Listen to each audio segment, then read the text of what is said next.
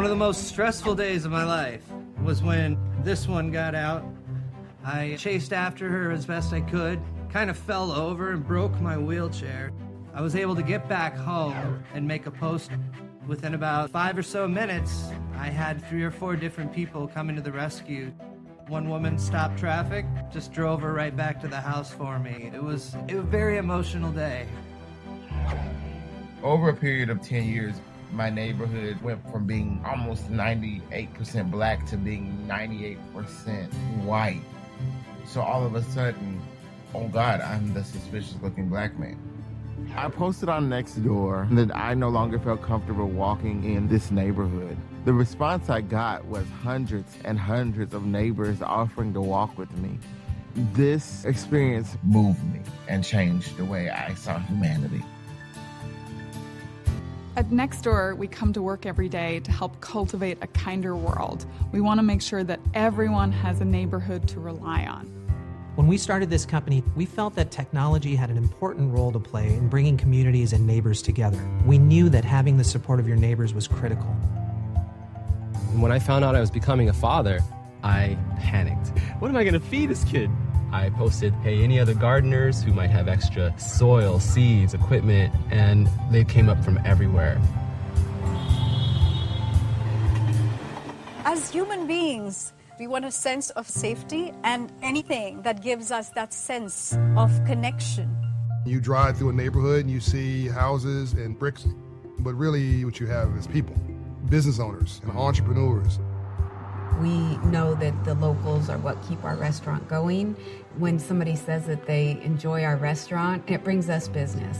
It's been really cool being able to cheer on your neighbors as they open up the next coffee shop. When Hurricane Harvey first hit Houston, I realized that Nextdoor was much more than just a day-to-day utility. It was a lifeline to the community.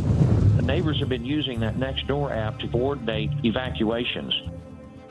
When the pandemic started, people did have the urge to help, but often they didn't know who to help or how. Our Nextdoor group took off explosively. Just after a year, we had over 1,000 members.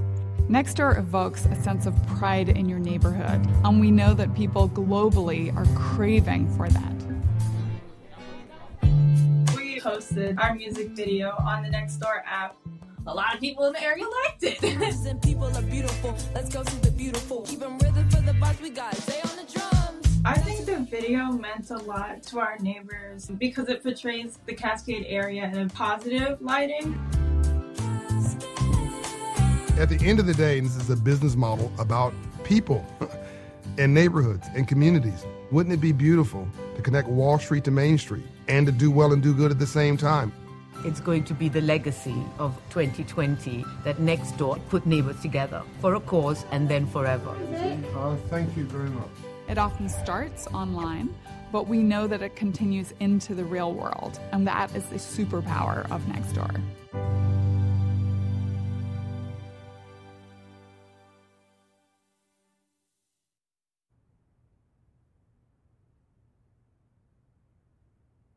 Good afternoon, everyone.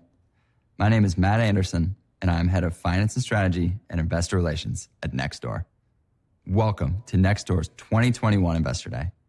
We're so glad to have you joining us today. Before we get started, I want to share that during today's event, we will be making statements related to our business that are forward-looking statements under federal securities laws.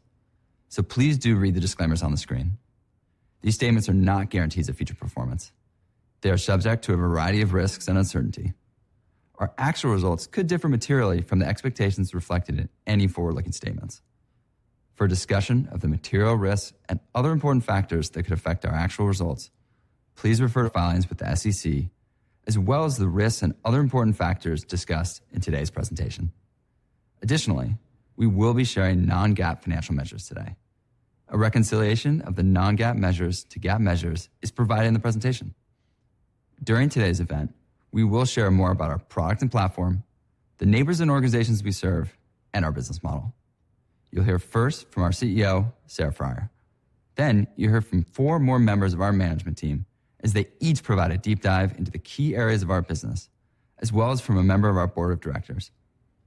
After that, Our CFO, Mike Doyle, will wrap up the presentation with our financials, and then finally, we'll end with Q&A. If you would like to ask a question during the Q&A, please submit your questions in the Ask a Question text box on the webcast console at any point during the course of the event.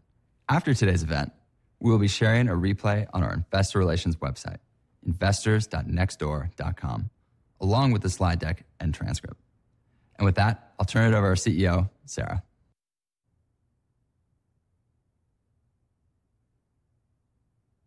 Welcome everyone. Welcome to the neighborhood. Welcome to Nextdoor.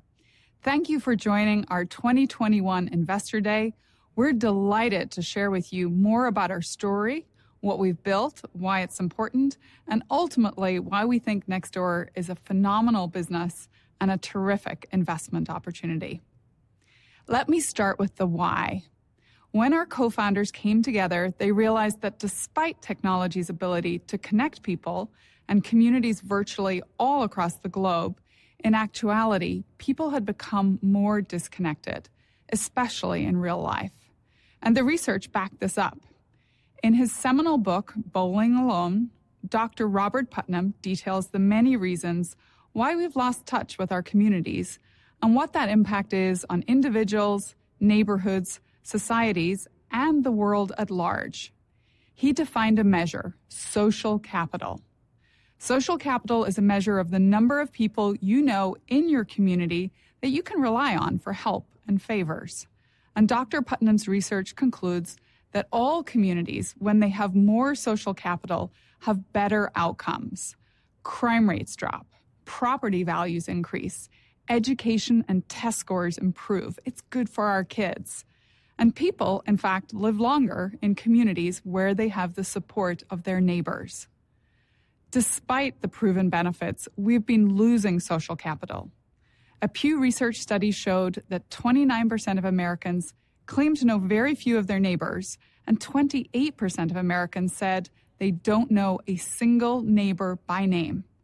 So Nextdoor was founded on the idea that technology could play a pivotal role in bringing community back, connecting neighborhoods one neighbor at a time.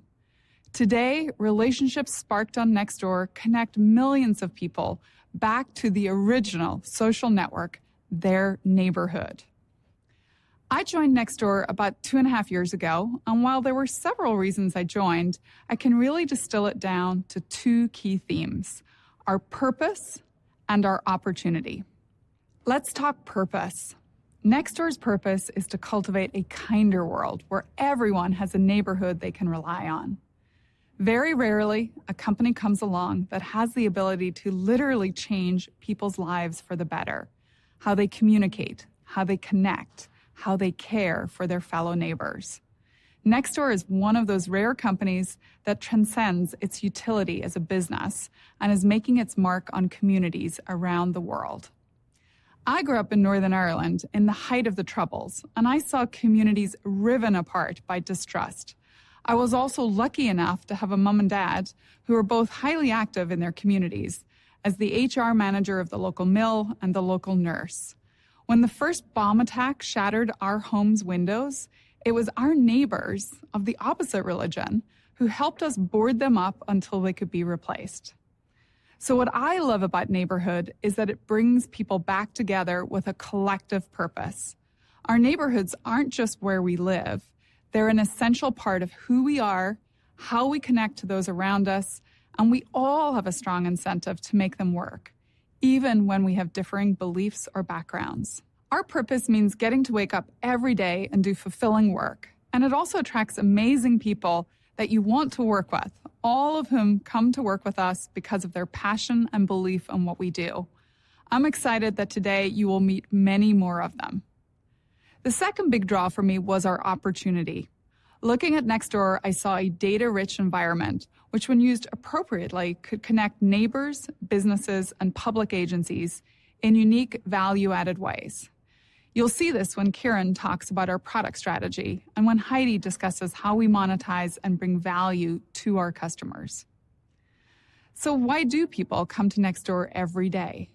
Neighbors turn to Nextdoor for three things: to receive trusted information, give and get help, and build real-world connections. Let me go just a bit deeper. First, on receiving trusted information. Nextdoor was built on trust. When on Nextdoor, you know you're talking to real neighbors, and you can clearly see which neighborhood they belong to. Second, you get to give and get help, or just get things done. Nextdoor enables you to access the social capital of your neighborhood. Let me give you an example. In Austin, Texas, 68-year-old Emily tried to schedule a COVID vaccine prior to flying out of state for heart surgery, but none of her doctors could get her an appointment soon enough. She posted on Nextdoor to ask for suggestions, and a neighbor who she had never met before offered up her appointment for the next morning. Third, building real-world connections with those nearby, your neighbors, local businesses, and public agencies. Nextdoor is uniquely positioned to help neighbors connect online and take those connections into the real world.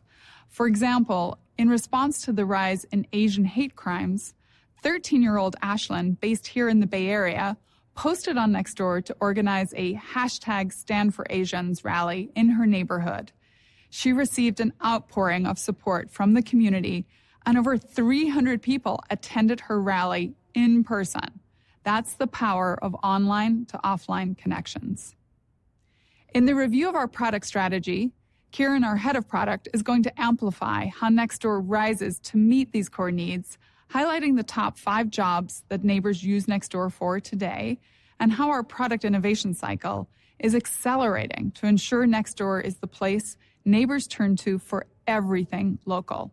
And so with that, we've built an incredible competitive moat.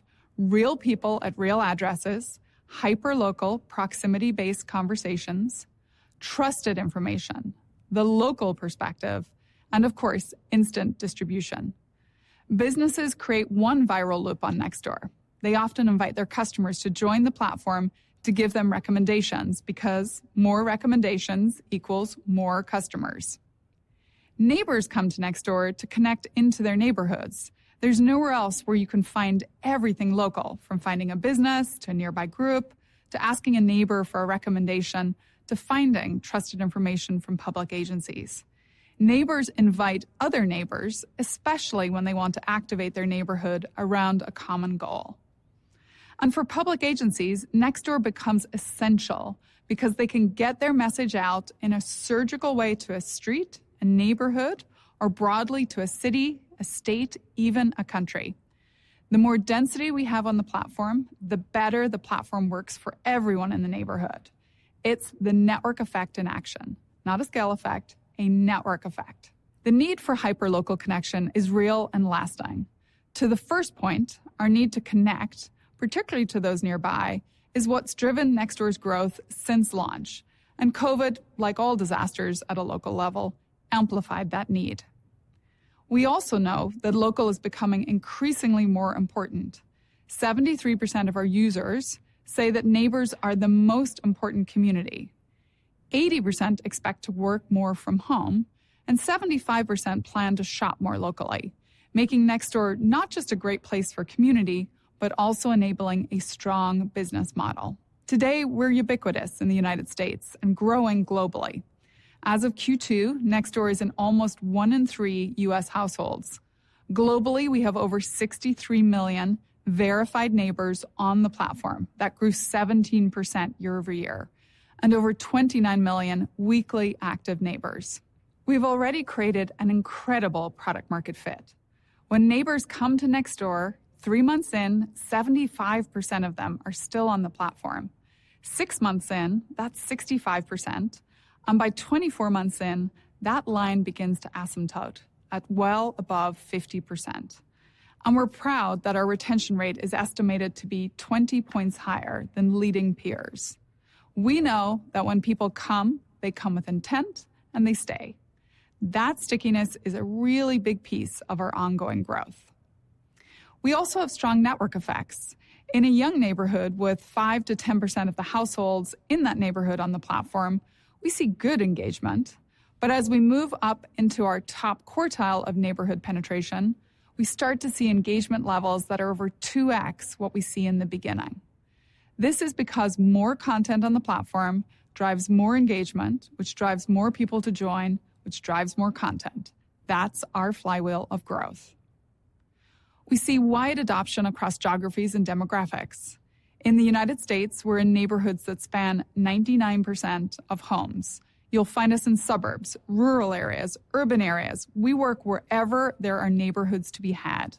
In fact, you can see our top 10 most engaged neighborhoods span the United States, and 2 of them are even in the UK. They're not city names that you'll recognize. These are true neighborhoods. This underscores the hyper-local nature of Nextdoor and the global opportunity we have ahead of us.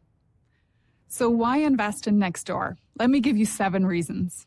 First, the network effect for both online and offline connections. Nextdoor has a unique value proposition that is relevant to all, and by all, we mean neighbors and also organizations. Second, each social link is highly valuable because most commerce is local.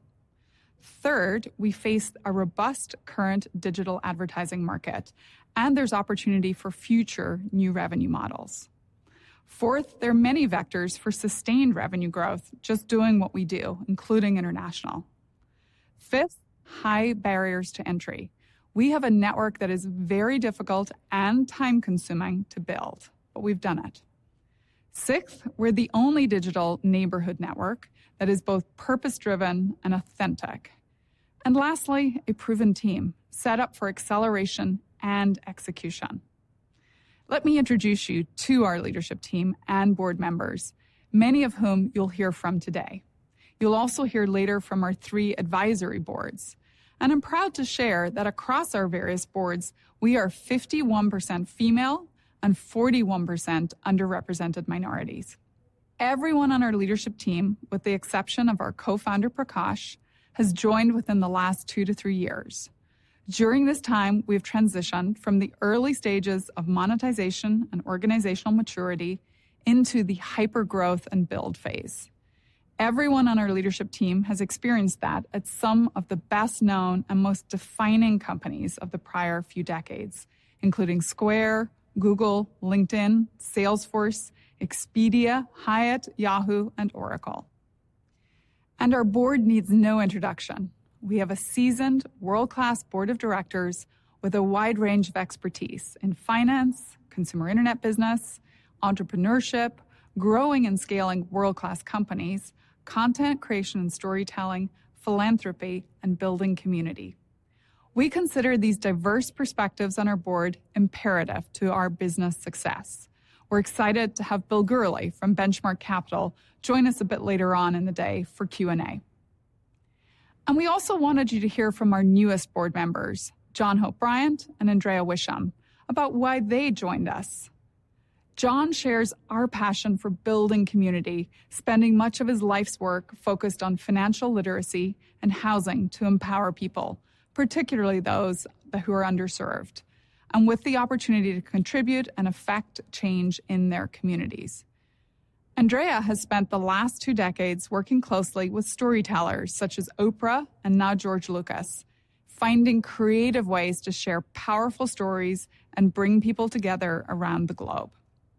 Hi, I'm John Hope Bryant, founder, chairman, and chief executive officer of Operation Hope and Promise Homes Company and Bryant Group Ventures. I'm an entrepreneur and someone who's deeply concerned about the state of community. The vision and mission and purpose of a company called Nextdoor really spoke to me. And so when my friend Sarah Fryer called me and asked me about the board of directors, well, I'd follow her anywhere, and it appears others would too. This is a rare company that has proven you can do well and do good too. If you look at the numbers, if you look behind the curtains at Nextdoor, you find one of the strongest, most resilient, and most relevant companies in America today. I like that they have gotten ahead of the curve and saw the issue of social justice as a positive and not a negative. They rightly so see diversity and inclusion as a business strength versus something you tack on in the back end of your business plan. And the board of directors now, thanks to Sarah's leadership, is also now more diverse and inclusive. So I think Nextdoor is the future. You should too. I'm so excited to be on this board, and I'm so excited to be part of a company that understands that at a time like this, meaning and connection mean everything, But at the same time, there's a huge business on the other side of that. I'm active on Nextdoor, which was one of the reasons I joined the board. I wanted to be an active participant with the product, and I love it. It's good. It's interesting. I love seeing what's on my neighbors' minds. I also love connecting with local businesses and municipalities where I am. And I will say one of the other things I love about being on this board is its leadership. And I was attracted to Sarah Fryer's vision and mission. It was big and bold and gargantuan, which is exactly what we would have done at Oprah. And Nextdoor is achieving that. To recap, community and connection of the neighborhood is at the heart of the work we do. As Miriam, our head of marketing, will highlight, purpose-driven companies make for sustainable long-term businesses and ultimately great investments. Lastly, I want to say thank you to those in the investment community, many of whom we've already partnered with, and we are excited to partner with so many more of you over the coming weeks, quarters, and years. Before I turn it over to Kieran, who'll share more on that product strategy, we're going to share a video of Penny's story on Nextdoor. Penny is an amazing neighbor in my neighborhood. We met and connected because of Nextdoor and the pandemic. She activated a help group of over 1,000 people, bringing new users to the platform and raising engagement in the neighborhood, all in the spirit of giving and getting help in person. She's connected neighbors to cook a meal, buy and deliver a chair for someone who was bedridden, and drive many people to get vaccinated. She could only do this because of the hyper-local nature and trusted nature of Nextdoor. Penny. People were in desperate need and very scared.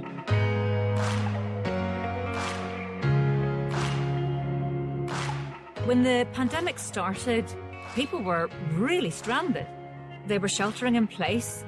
They needed someone to do grocery shopping for them. We had folks, even people with disabilities. Suddenly their caregivers weren't arriving. People did have the urge to help, but often they didn't know who to help or how. We describe ourselves as just neighbours helping neighbours. Our Nextdoor group took off quite so explosively. Within a few months, we had 800 members. And with Nextdoor, I could match them with someone who was really geographically close to them. That's a sustainable relationship. That person will pop round to say hi. They can always nip out to do shopping. They'll be there to help when there's a wildfire. It's a real neighbour. If you'd asked me 3 years ago, how do you feel about your neighbourhood? I would have started talking about the trees and the trails and the beautiful weather. You ask me now, I see Marin as full of characters and stories. I love my neighbourhood because every single person in my neighbourhood and in your neighbourhood deserves to be loved. There is something magical afoot in Marin.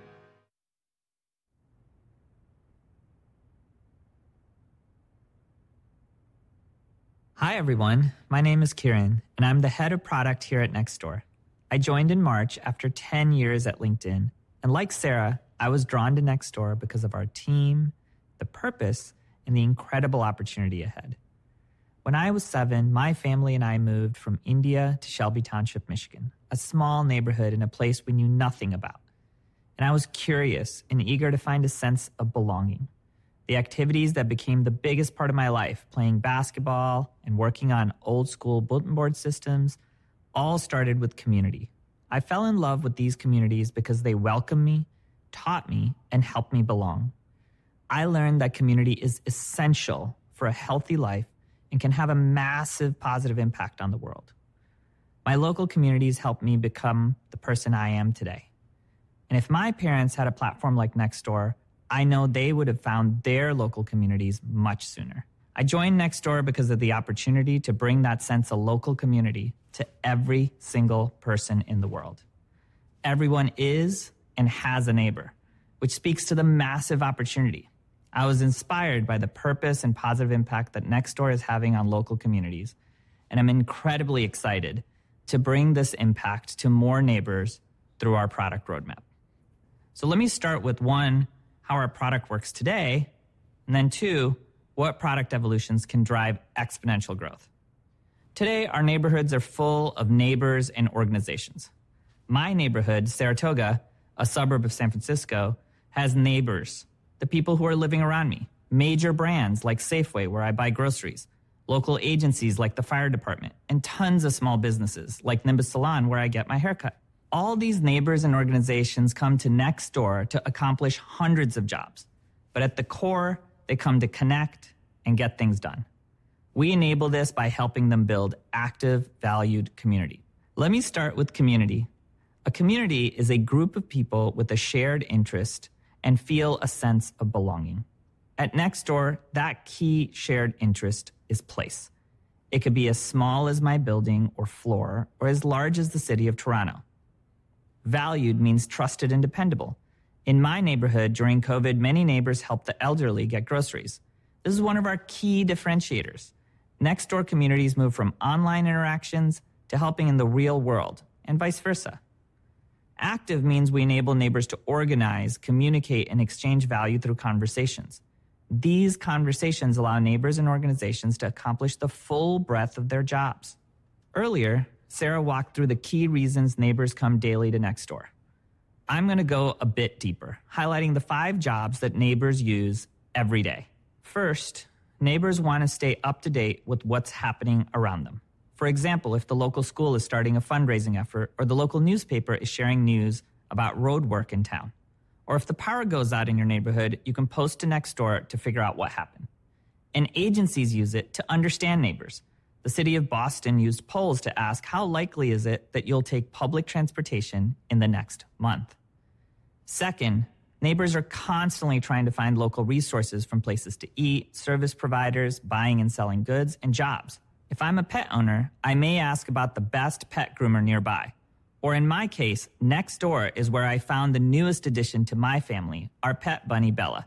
She's super cute, isn't she? And neighbors are constantly looking for plumbers, gardeners, or financial advisors. Last week, we had a neighbor who asked for a financial advisor and got 5 responses within a few hours. In fact, Nextdoor is often where we see people finding their first jobs. Every summer, we see thousands of students across the country posting to find a job tutoring, teaching swimming, or babysitting. Third, neighbors are looking to discover things to do, like nearby events and activities. This is even more true now, with neighbors at home more than ever. My family is always looking for things to do on Friday nights and weekends. Last week, the city of Saratoga shared a movie in the park event for the local neighborhood, and 150 people showed up. Fourth, neighbors are getting together to connect. They find people who have shared interests like parenting or gardening through groups. In Shell Harbor, Australia, a new mover posted on Nextdoor looking to make new friends. She received overwhelming interest and now meets regularly with her thriving ladies' morning tea group. In New York, neighbors set up a rooftop meetup to network and learn more about the city. It's amazing to see people self-organize and find each other to connect. And finally, organizations want to show they are part of the community to grow their own business. Every day, we see posts from local businesses looking to hire extra staff. Small businesses are sharing about local community events they are supporting, like local football team or a pizza eating challenge. And local schools are running fundraisers to buy new equipment for their sports teams. These are just a few of the jobs that people come to Nextdoor for every day. Neighbors come to Nextdoor every day, and they come for many different reasons. As we increase the reasons to come to Nextdoor, more neighbors will come more frequently, and that creates more opportunities for monetization. We've spent 10 years at Nextdoor focused on neighborhood innovation, ranging from neighbor-focused products like finds and maps to business-focused products like business pages and sponsored posts, to launching in 10 countries outside of the U.S. But as you can see here, we've increased the velocity of innovation, and we intend to keep our focus on innovating for our neighbors as we look to the future. We learn from what the neighbors and organizations are already doing on the platform and build products that simplify their experience. We don't manufacture need. We facilitate it. Let's take a look at three examples. First, we noticed neighbors posting to ask about the best trick-or-treat locations. And so we created maps. Our treat map, which was sponsored by Party City, helps you find the best treat locations nearby. This one product has grown to spawn many use cases, like the Help Map with Walmart for those in need, Cheer Map during Christmas, or the current Vaccine Map sponsored by Albertsons and Moderna. It leads to more neighbors using Nextdoor more frequently. Second, we saw posts where people were asking about what plants are best for the local soil. We created a groups product to help everyone who has a shared interest around gardening to connect with each other. Immediately, there were groups created around the world across everything from gardening to tennis to parenting. There are over 200,000 groups, and this leads to more neighbors using Nextdoor more frequently. And third, we saw that Nextdoor neighbors were posting about buying and selling used goods, so we developed Finds as a more structured and simple way to buy and sell products. Now, we have thousands of transactions every single day with over $1 billion listed on Nextdoor every month. And that doesn't even include free listings. It's another reason for more neighbors to visit Nextdoor more frequently. When we focus on delivering value, we drive growth. Our next set of product initiatives are even larger drivers of value and growth. These initiatives enable more jobs for neighbors already on the platform and will bring a whole new set of neighbors to the platform. First, we are enabling neighbors to connect with more than one neighborhood. Neighbors care about many different neighborhoods in their life. They care about the neighborhood where they work, or the neighborhoods where their parents live, or a nearby neighborhood they frequent. One of our most common requests is to connect to neighborhoods they might visit or move into. This will give neighbors the ability to be part of many communities and enables more reasons to use the product every day. Second, we are enabling neighbors to connect with each other and organizations. Every social network grew by allowing people to form a graph, whether it's a friend graph like Facebook or a professional graph like LinkedIn. We are enabling neighbors to build their local graph. Neighbors will be able to sync their contacts, get recommendations for neighbors they may know, and connect. My kids have a ton of friends, and their friends' parents are important to me. I need to have their contact information and understand how they are involved with the local community. I may not want to connect on other platforms like LinkedIn because the context is different, but I need to maintain that relationship. Or I might want to connect with the local coffee shop, gardener, babysitter, or kids tutor. This enables neighbors to form a unique local graph that can drive true viral growth. Third, we are making content that has been trapped inside Nextdoor available through Google search. As neighbors exchange information, find service providers, organize events, they're creating content on the platform. We will now enable guests to find that content through Google. For example, if you search for the best plumber in Columbus, you'll see results from Nextdoor. People who have never used Nextdoor will suddenly discover and join Nextdoor to become part of the community. These three fundamental changes will drive more value for neighbors, which leads to even more neighbors to use Nextdoor more frequently. It's an incredibly sustainable and viral growth model. To recap, neighbors use us for many jobs, but ultimately to connect and get things done. We enabled them to do this by building an active, valued community. We discovered that if we watch what people do on the platform and make it easier, more people use the product and tell others. We know that value drives growth. By allowing neighbors to connect to many neighborhoods, connect to each other and organizations, and allowing guests to find Nextdoor content through Google, we will drive more value and enable viral and exponential growth. All this leads to a larger neighbor base, higher engagement, and higher monetization. It's an incredible business model that gets stronger with each new neighbor that joins the flywheel. Before I turn it over to Heidi, let me share a neighbor story. For Jamal, Nextdoor enabled him to give and get help by relying on proximity-based conversation in his community. This is a great example of an active, valued community at work and something he could only find on Nextdoor. I couldn't have asked for a better neighborhood to live in.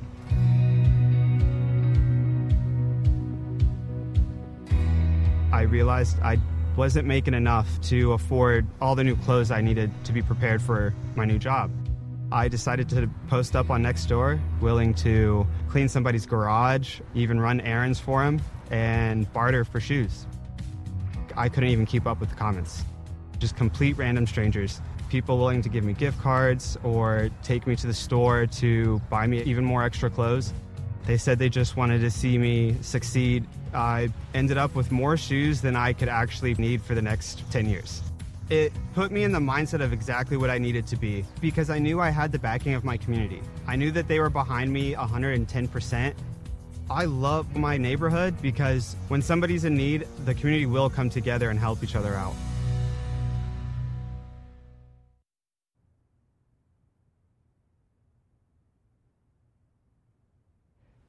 Hi there, I'm Heidi, head of Avenue. I joined Nextdoor because I'm incredibly excited about Nextdoor's ability to create opportunity for people and businesses in neighborhoods all over the world. I was drawn to Nextdoor's unique value proposition of giving national brands a local voice and small businesses a local online presence, reaching their best customers, the neighbors. With that, let's turn to our revenue opportunity. I'm going to focus on the digital advertising opportunity, our monetization arm today.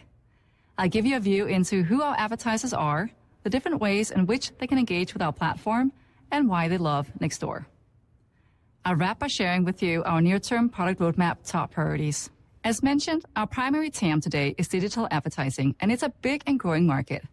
In 2020, the U.S. digital ad market TAM was $143 billion, expected to grow at a 16% CAGR to $262 billion by 2024. Globally, this is even larger. Even just growing into this current TAM is a tremendous revenue opportunity. And on the right of this chart, what you see are other available TAMs to Nextdoor. This includes local home services, local commerce, our vibrant classifieds business, real estate, and local events. Unlike advertising, these potential revenue streams aren't attached to the platform impressions growth. Rather, they tap into and build on organic exchanges on the platform. All of this to say, we have additional ways we can monetize neighbors and businesses already on Nextdoor.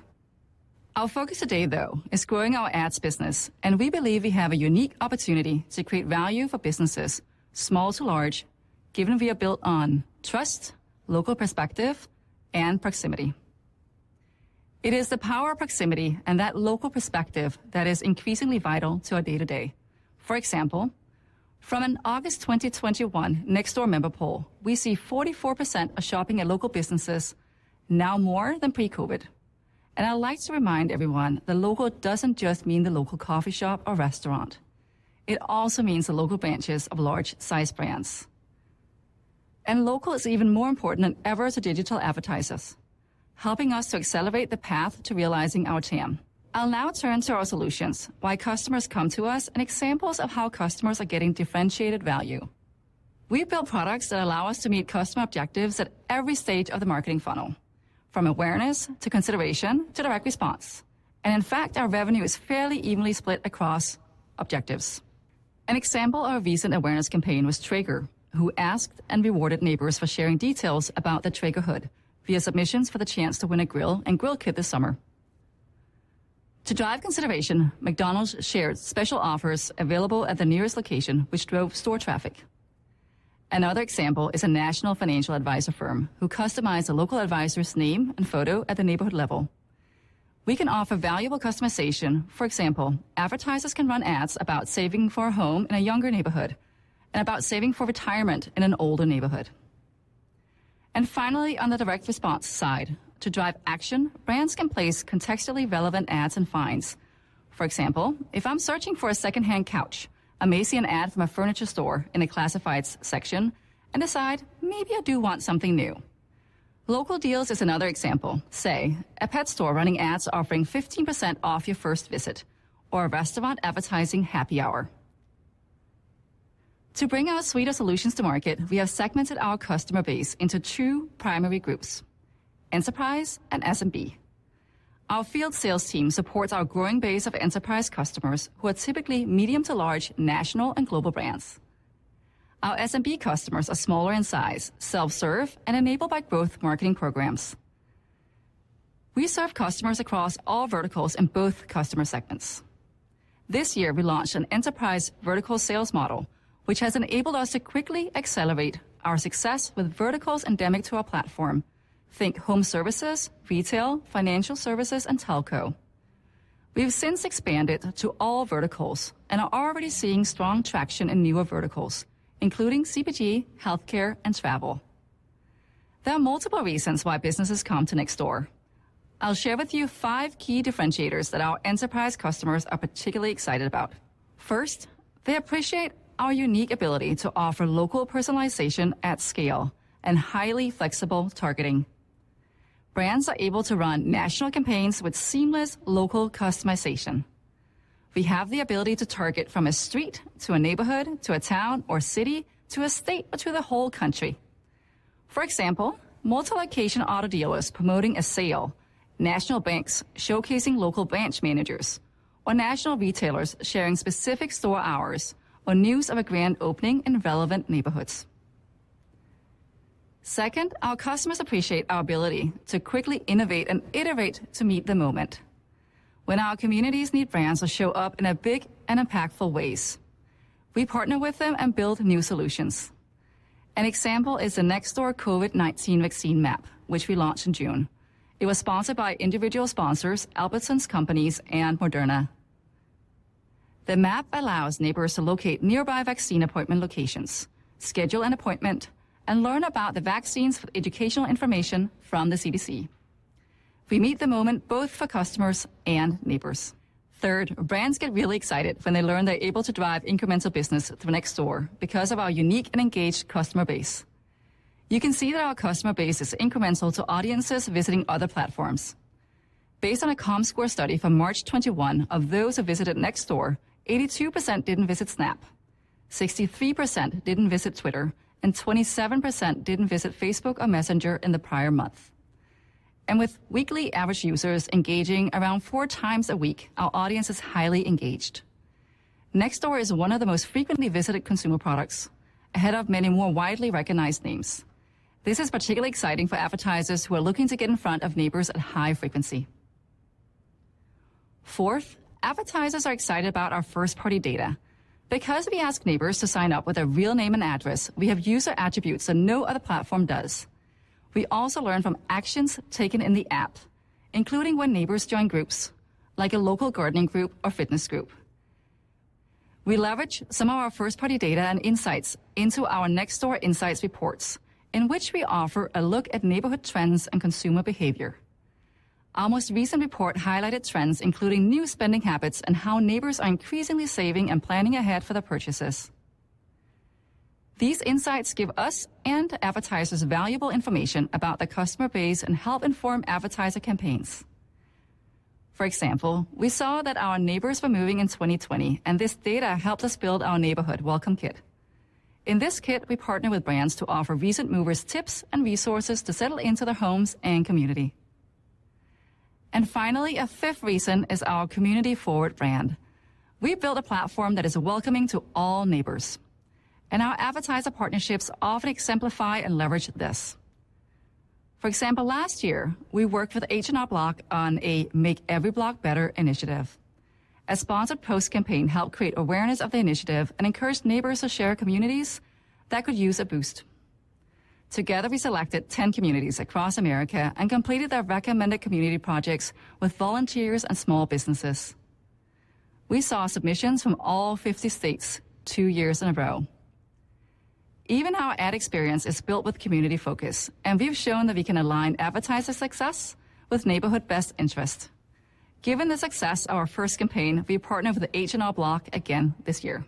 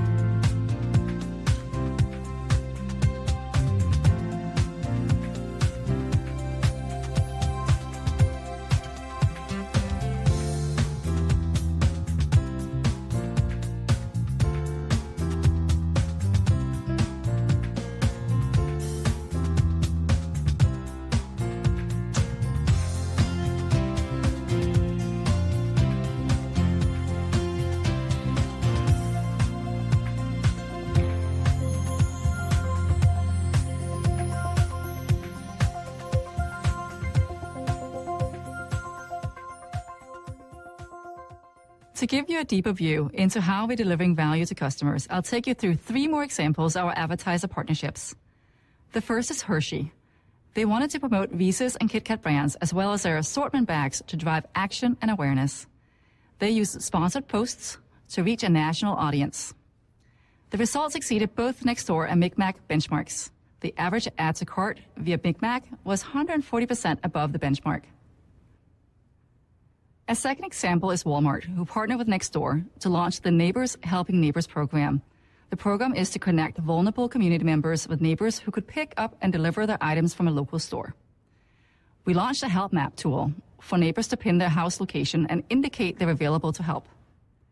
Walmart and Sam's Club locations were also pinned to the map and included store hours and other relevant information for shoppers. Overall, the effort saw over 10.5 million unique visitors to Help Map. 92% of helpees and 94% of helpers reported they recommend the service. And Walmart saw a 25% lift in brand favorability for those who joined a Neighbor Helping Neighbor group. And third, UpNest has an online marketplace that connects home sellers and buyers with local agents to inform and complete the process. To grow the base of buyers and sellers, UpNest connected with Nextdoor to drive sign-ups from neighbors. Using Nextdoor's localization tool, UpNest was able to substitute the city name and craft information specific to that market. Through this campaign, UpNest came in at 68% below the CPC goals and 48% below the CPA goals. As mentioned, we reach our enterprise customers through our sales force. Our enterprise high-touch service model has successfully unlocked significant opportunity with large national and global brands, of which some are investing at the millions of dollars level. Enterprise customers account for approximately 65% of our revenue today. The majority are evergreen customers, meaning they spend every quarter, and our advertiser retention continues to improve year over year. We're excited about the growth as it speaks to the value our customers are getting from Nextdoor. I've talked a lot about who our enterprise advertisers are and why they love us. I'd like for you to hear from them now. Nextdoor has been a key partner in helping us reach one of our most important segments, movers. By combining Nextdoor's first-party anonymized data with our customer segments, we're able to identify move signals that enable us to get ahead of the move to drive a seamless move experience. This approach has really helped us evolve our retention efforts to execute locally at scale. Hi, I'm Lisa Elliott and I'm the biddable lead here at Manning Gottlieb working across Omnigive. Working with Nextdoor has been great, especially for the launch of Test and Trace app where we were able to sponsor their help map. This aligned really great with the campaign as we were able to align where communities were giving and receiving support during the pandemic. Nextdoor's cost per store visit is 32% lower than Foursquare's cost per store visit benchmark. Nextdoor's managed services is great. It allows LendingTree to partner directly with their experienced team so we can hit key demographics, specifically people interested in refinancing their homes. Hi, I'm Henry Boulos, head of growth at The Modern Milkman, which is a sustainable convenience grocery delivery service. We operate in very localized areas, and we've been able to leverage Nextdoor's home location data to help us find customers in really specific neighborhoods. We look forward to expanding that partnership as Modern Milkman expands across the UK. Hi, I'm Matt Burton. I'm a director of digital acquisition at Leaf Home. We've been working with Nextdoor for about a year now. Our campaigns continue to exceed our goals thanks to our amazing partners, Mike and Sarah, and we can't wait to continue to scale and grow the partnership. Hi, my name is Carrie Seifer. I'm the Chief Customer Officer and GM at GWI, also known as Nextdoor's favorite research partner. Nextdoor uses us and our platform to better understand their audience for sales, for marketing, and for product development purposes. Every time we've dug into our platform with Nextdoor, we found some really interesting things. The first is that community is alive and well, especially the way Nextdoor does community. The second is that neighbors on Nextdoor are huge advocates for things. Whether it's matchmaking or banks, they will share what they love with their neighbors. And then finally, important to note, they're also open to trying new things. As a point, 42% of neighbors on Nextdoor have tried some new hobby this last year. So thanks so much for being a great partner.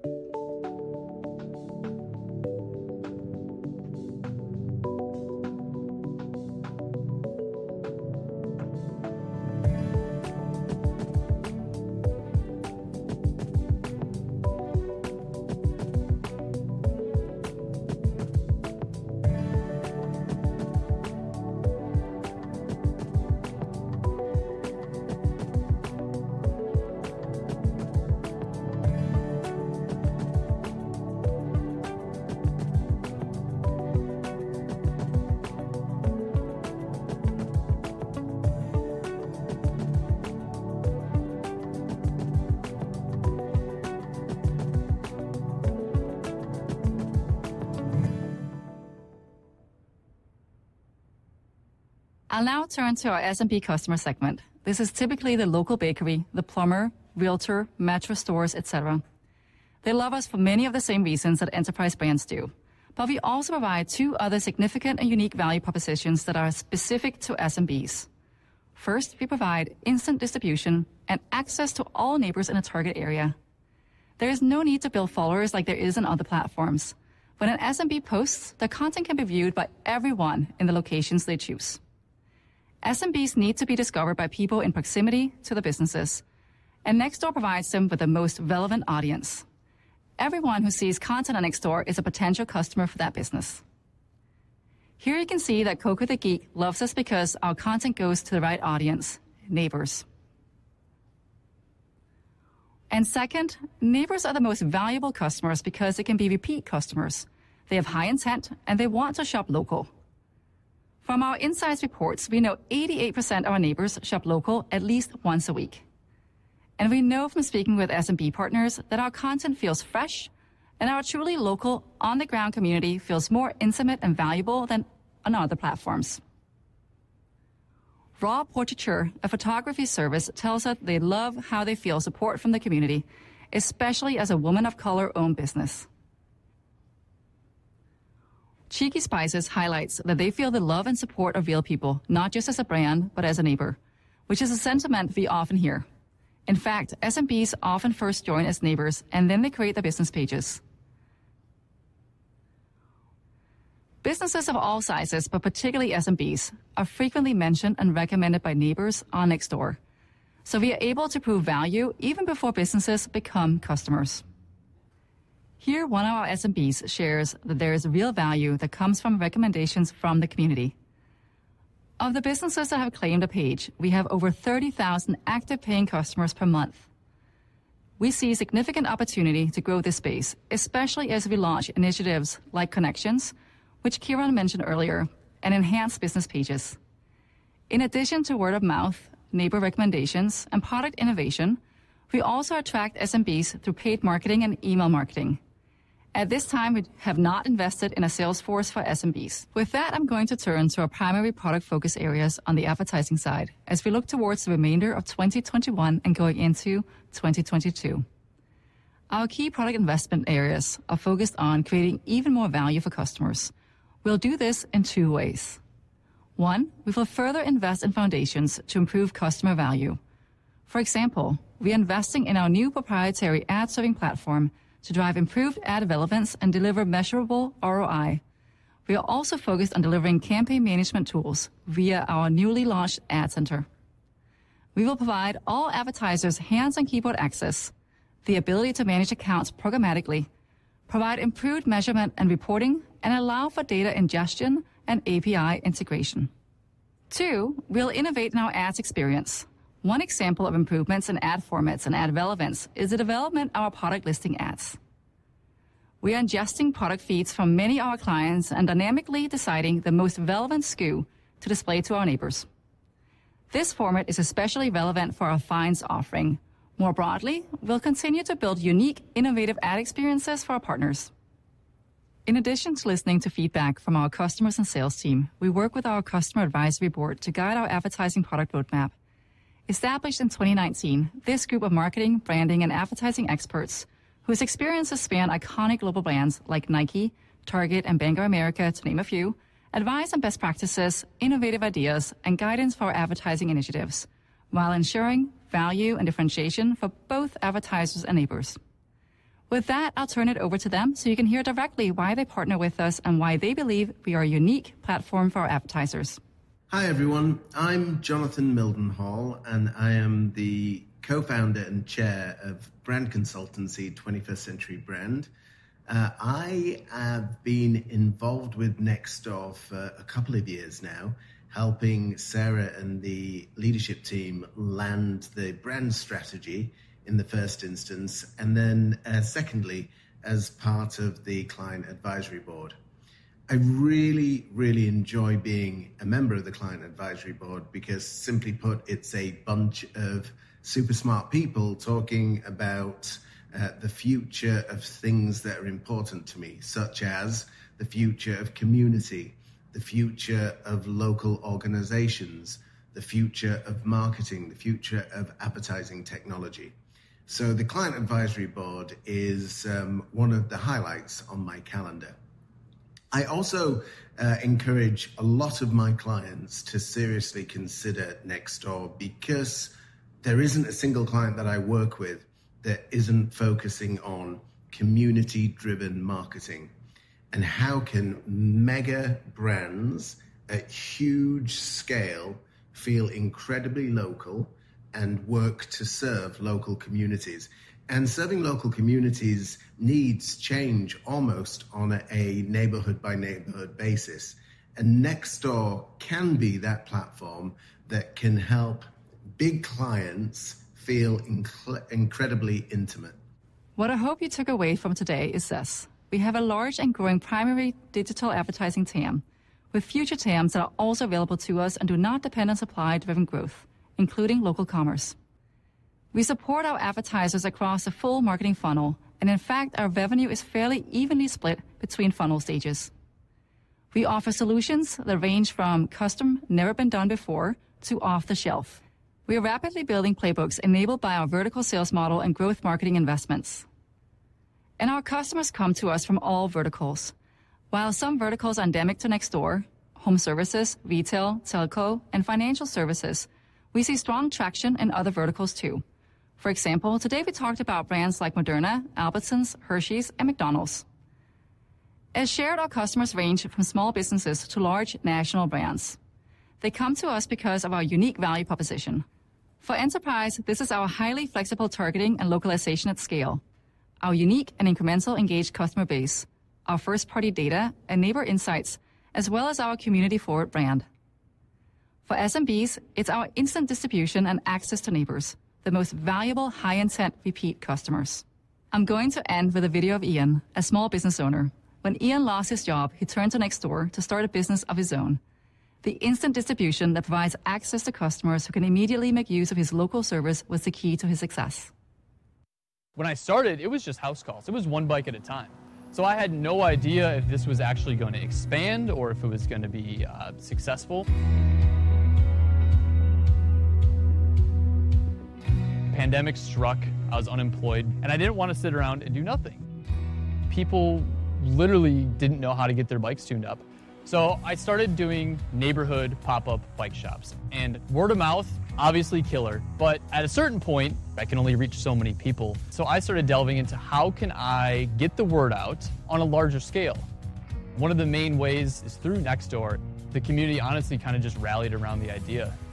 When I realized that I could fully support myself, that was an awesome moment. I love my neighborhood because it gives me a sense of purpose and community, and it makes my day feel more fulfilling. If somebody offers me a job, they say, hey, come on back. Why would I?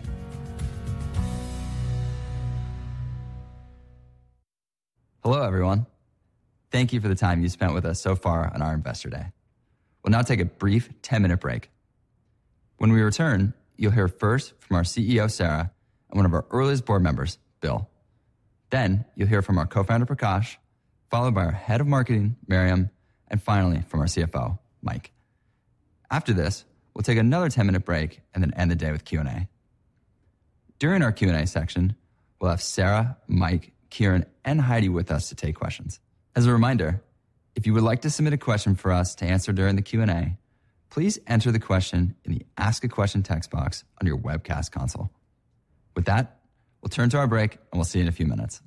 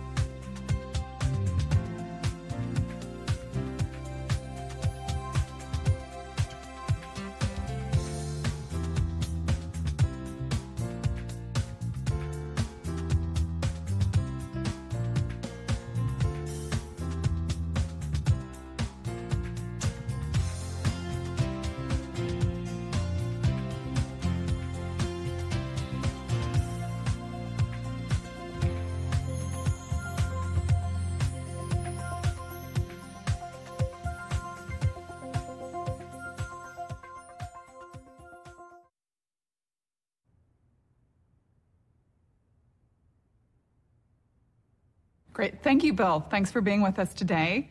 We're delighted to have you. Now, I got to talk a little bit about the founding story and that spark that came from the Pew Institute survey, but you were there right in the beginning, too. So talk us through a little bit the opportunity that you saw and why you invested in Nextdoor. Yeah, I'm super fortunate to have been involved very early when the idea was, you know, on a PowerPoint slide and hadn't actually been rolled out yet. And the team, the founding team, came to us and said, you know, we have this notion of maybe building a social network for the neighborhood. They referenced, you know, HOAs that were maybe using a Yahoo group or something. And I had this unbelievable immediate enthusiasm for the idea because I just started thinking about all the things you could do if you connected that group together. We had had social networks that started in colleges where you could share birthday pictures with your family or your grandparents that might be in a different place. And we had social networks like LinkedIn that had this professional element. And it just seemed like this amazing piece of white canvas to be able to bring together the community, to connect them in that way. And one of the most exciting things for me as a venture capitalist is to see something at that ideation point and then be able to raise up now many years later and see us, you know, touching 63 million verified members, 11 countries. It's like super rewarding. So it's been an immensely fun journey for me. All right, Sarah, now over to you. Why don't you share with us your long-term vision for Nextdoor? Sure. Well, taking the crystal ball and pushing it forward, when I look at Nextdoor, it's along the lines of what you said, right? Everything you talked about is global in nature. Everyone is a neighbor. And so when I think about what Nextdoor can be, even over the next 3 to 5 years, it has to become the place where people turn to every time they think local, right? You talked about owning a graph, right? We own neighborhood and we own local. So there are two components, though. Let's talk first about community building, right? Nextdoor is all about proximity. The beauty is that when you come to Nextdoor, you're automatically connecting to people who really live around you. So if you are interested in cooking, you could go cook in a kitchen with people that want to cook the same thing as you. If you're interested in gardening, you could have a community garden in the inner city and actually give back, something we were talking about earlier. That's really inspiring to me. We also have an ability to show neighbors how to take collective action. COVID has shown us that, you know, in a really amplified way. And we've always known it to be true, right, from things like Hurricane Harvey. Today, during COVID, we saw the UK coming out and clapping for the NHS. We saw neighbors coming together and saying, okay, we want to actually, you know, do something within our neighborhood that really improves our neighborhood. So collective action, I think, is also interesting. And then things like the sharing economy, events, and so on, right? They're all hyper-local. So that's community. But the second piece is utility, right? We really spike high on utility as well. So think about, I need a plumber, I need a babysitter, I need a dog walker, right? Again, these are all things that happen to me locally. We're just getting started with monetization. So when I look at 3 to 5 years, I would expect that we're a platform that can even over-monetize relative to others, right? There's no reason why our ARPU today sits at about $10 on a Dow basis relative to Twitter and Pinterest at $60, right? We should be able to monetize on par. I could actually probably argue at a greater level. I could too. We have a massive amount of unique data. People tell us when they join where they physically live. And then often during the new user experience, they tell us 8, 9, 10 other things about themselves. And of course, we have a proprietary ad platform. So it's pretty exciting. 3 to 5 years, the platform for the neighbor, spiking on community and bringing tremendous utility. Makes sense. Talk about the near term. What should investors expect for 2021, the next 12 months? Sure. So the great thing is that so far the trends in 2021 have been really strong. You saw our Q2 numbers. So verified neighbors hit 63 million. That grew about 17% year over year. Our WOW growth equally built on what was an extraordinary period of time last year during COVID. So we grew 5% year over year. But if you look at it over a 2-year stack, it was 52%. On top of that, on monetization, right, we saw revenue grow at a really incredible rate, 66% year over year. And part of the driver for that is ARPU, back to my point about how we monetize. So we are actually seeing those trends happen. So net-net, the trends through the first half of 2021 have been terrific, and that momentum is continuing. So everything that Kieran talked about in terms of the product roadmap, Heidi talked about in terms of how we go to market, they're all building on each other. And, you know, frankly, it's a pretty exciting time to be at Nextdoor. Sarah, a lot of investors are talking about COVID, and they're trying to figure out, did certain companies get a COVID bump, or did they get hit by COVID? You know, what's going to happen post-COVID? And so it's a hot topic of conversation amongst investors. What did COVID mean for Nextdoor? COVID amplified some of the trends we were already seeing in our business last year. So the great thing is more people came to the platform during the middle of an emergency, but they came and they stuck around, right? As you know, we have best-in-class retention rates on the platform. When we look at the cohort that came during COVID, they're about 2.2x more likely to post, about 1.2x more likely to comment. So they're very engaged. Why is that happening? Frankly, the product has gotten better and better, which is what you should expect of us. But people come and they're pleasantly surprised by what they see. And we know that's from history as well, right? You were here during the time of Hurricane Harvey. I already mentioned it in Houston. Houston, at that time, everyone came together because neighbors were saving neighbors, but then they stuck around. And to this day, Houston is probably one of our most engaged cities. In terms of, beyond that, we're starting to see content creators and groups create a flywheel of growth. One of the things, better lucky than good, we launched a new groups product at the beginning of 2020, actually before the pandemic hit. At that stage, about 2% of people joining Nextdoor for the first time would have joined a group. Today, about 20% of people joining the platform join a group. And when you join a group, you're more likely to post and you're much more likely to be retained. And then finally, I think in terms of the local play, what I get super excited about, and you know this because when you hired me, we talked about it all the time, was local business.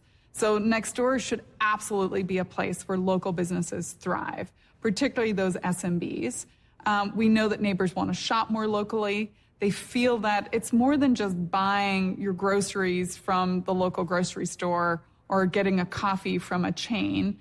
It's about investing in people that you know live in your community. They might have kids that go to school with your kids, whatever it is. There's something very personal about sustaining local, and more people want to do that. Our insights show us that.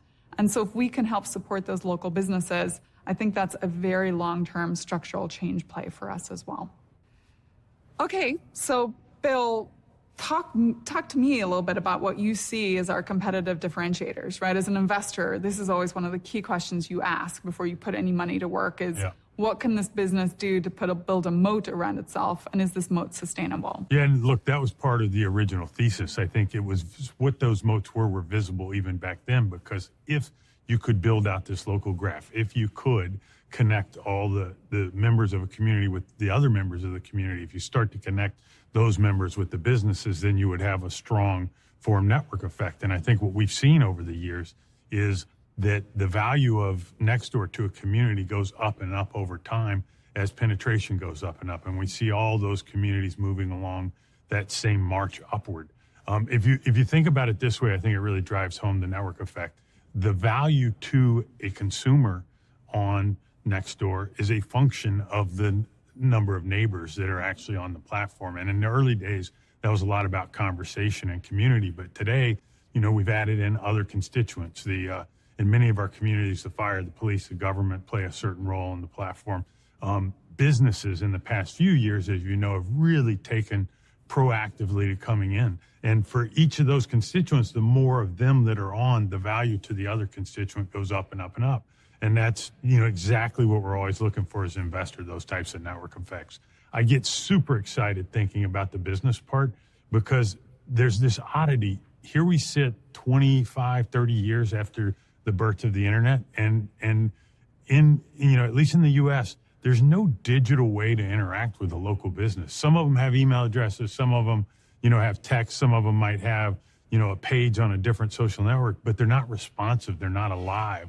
And I think we have this massive opportunity to be the connective tissue between local business and neighbors. Sarah, how do advertisers think about ROI on Nextdoor? Do you have tools for them? How do they measure performance? Sure, it's a great question because they think about ROI, I think, all the time. They live and breathe it. They probably dream it.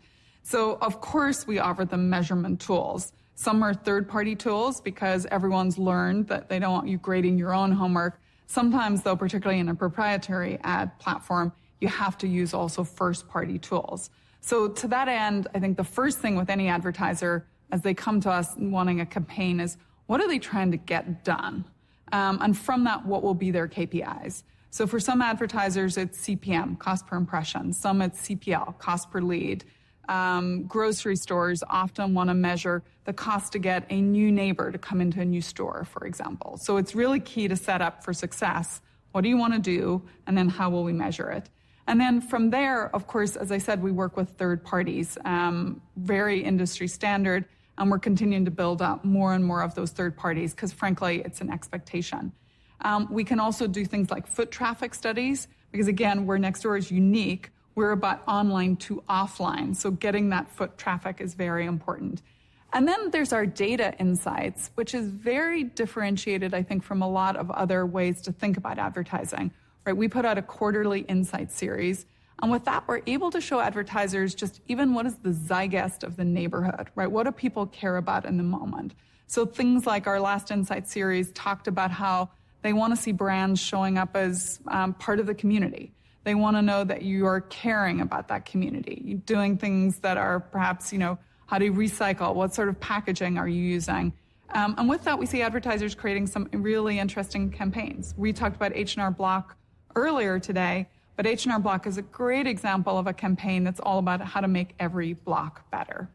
And then finally, in terms of how we differentiate to other platforms, we can locally target, literally down to 0.1 of a mile. So this is not DMA targeting, this is neighborhood targeting.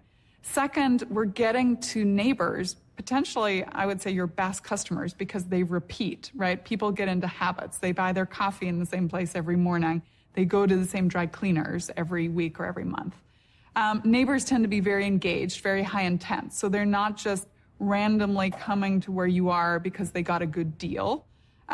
We have first-party data, plus we can add on to that insights and overlays because we know the physical address.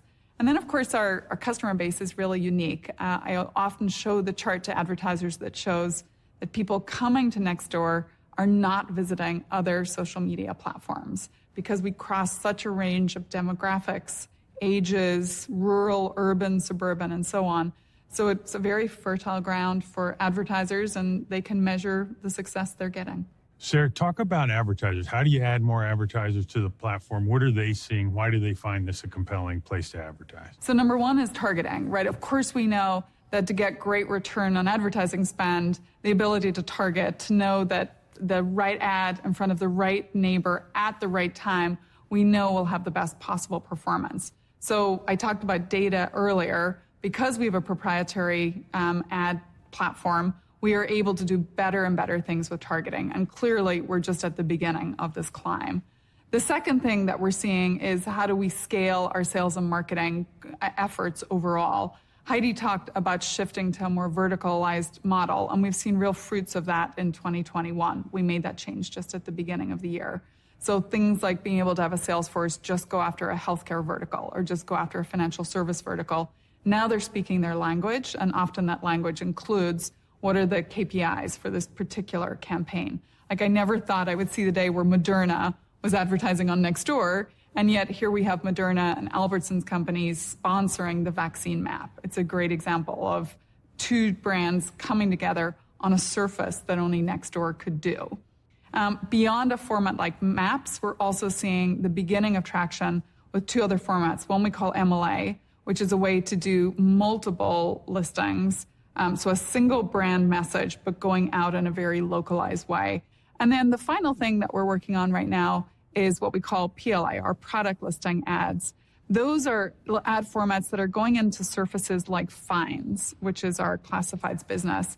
And it just allows for a very context-relevant ad in the moment. For example, if I were to go on and search for outdoor furniture, yeah, I might want to see what's on offer in my neighborhood, maybe because it's cheaper, maybe because it's just better for the environment.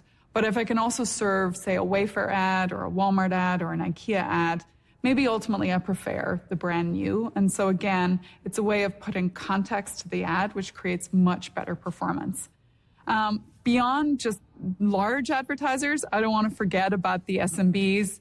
Clearly, we're doing a lot there. 2 million of them have claimed a business page. It's amazing. And what's great about their ads is they feel like content. So often they'll advertise an event. That's content. It's not an ad, but both sides are kind of getting value from it. The neighbor's getting value, and the local business is getting value. So lots to do, as far as I can see, in terms of building a great business model. Yeah, and I'm, as an investor and board member, I'm particularly thrilled with this small business element where they're coming in, building ads directly. It shows that they have awareness of the platform. They know what it's there for and how it can impact their business. That's exactly right.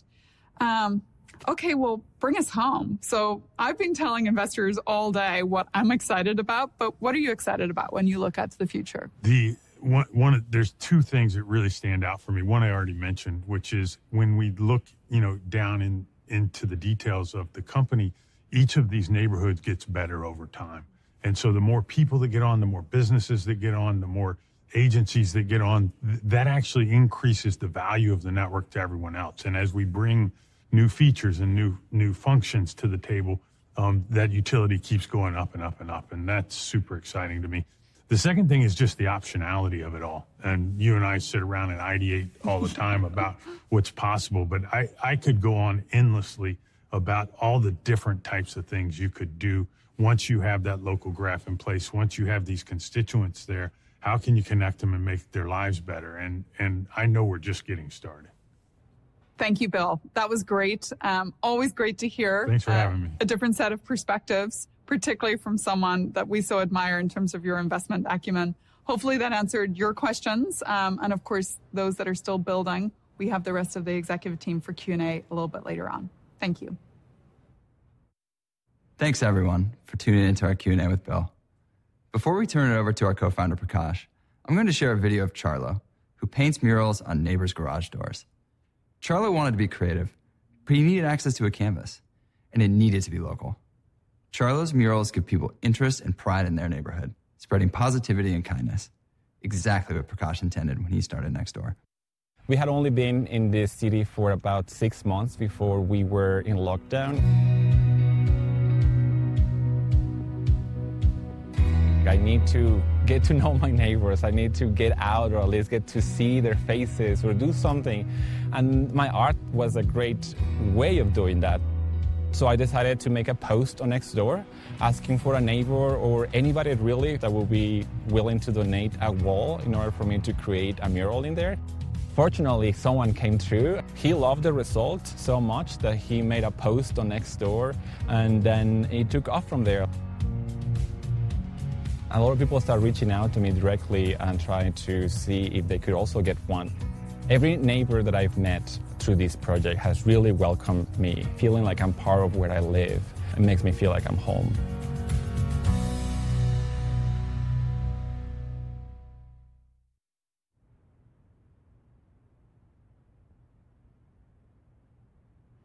Hello, everyone. I'm Prakash, and I'm one of the co-founders of Nextdoor and also our chief architect. Growing up, community was important to me. I had friends who were supportive of me. I had neighbors whose houses I could go over to play, or we could borrow a cup of sugar from. I knew that my neighbors were there, and they had my back. But then growing up, as I moved through college and then eventually moved to San Francisco, I felt very alone. I felt like a stranger in a strange place, where I didn't know any of my neighbors, and immediately felt a sense of disconnection and loneliness. As you now know, we started Nextdoor because we've seen a precipitous decline in social capital in our local communities. We felt like technology could play an important role in bringing neighbors together for everyday things, from finding a babysitter or a plumber to more critical things like banding together after a natural disaster. When we first started this company, we piloted in a small community called Lorelei, right here in California. It was a 90-household neighborhood that was using a listserv and a blog to stay connected with one another. Within a week of meeting the HOA, we were able to get almost half of the neighborhood signed up on Nextdoor, using it to organize their annual Halloween parade, to buy and sell things from one another, and to stay informed about what was going on in the community. And with that, we knew we were onto something. We knew that sense of community that existed in that little neighborhood in Lorelei could be something that we could scale out to hundreds of thousands of neighborhoods all around the world. Nextdoor is uniquely positioned to do this because for 10 years, we've been building with the neighborhood front and center. From the ground up, neighbor by neighbor, brick by brick. From the first day we launched our first neighborhood in Lorelei to today, with over 275,000 neighborhoods around the world, we've been building a network like no other. With that, I want to turn to one of the most important underpinnings of what makes our platform what it is today, and one of the things that differentiates us among others: neighborly participation on our platform. It's key to the health and ultimately the success of our platform. Nextdoor has taken an innovative approach to fostering civility on a social platform. Our policies are grounded in kindness, trust, and neighborly behavior. This all starts with our neighbor pledge, which we ensure everyone signs as they join our platform. This pledge highlights our values and our expectations: to be helpful, not hurtful, to be respectful, to never discriminate, and to never post harmful activity. And because of the nature of our platform, we know that our neighbors already have incentive to engage respectfully. On Nextdoor, you use your real name, and what you post can be seen by the person who lives down the block from you, the person who you see at your child's soccer practice, and even that person you stand behind in line at the local coffee shop. In fact, only 0.7% of posts are reported for moderation by more than one party. This even translates to our business recommendations. We know our neighbors come to Nextdoor to ask for questions and recommendations from their neighbors. If someone asks, "What is the best hair salon in the neighborhood?" a neighbor is more likely to respond with a helpful recommendation like, "I love Renaissance Salon," rather than a negative response like, "Definitely not Prakash's hair salon." Of course, like all online platforms, we do have to turn to moderation when we're not seeing the participation we'd hope for. We work with leading experts, including those on our Neighborhood Vitality Advisory Board, to inform our innovative stance on moderation. We also recognize that Nextdoor exists within the cultural zeitgeist.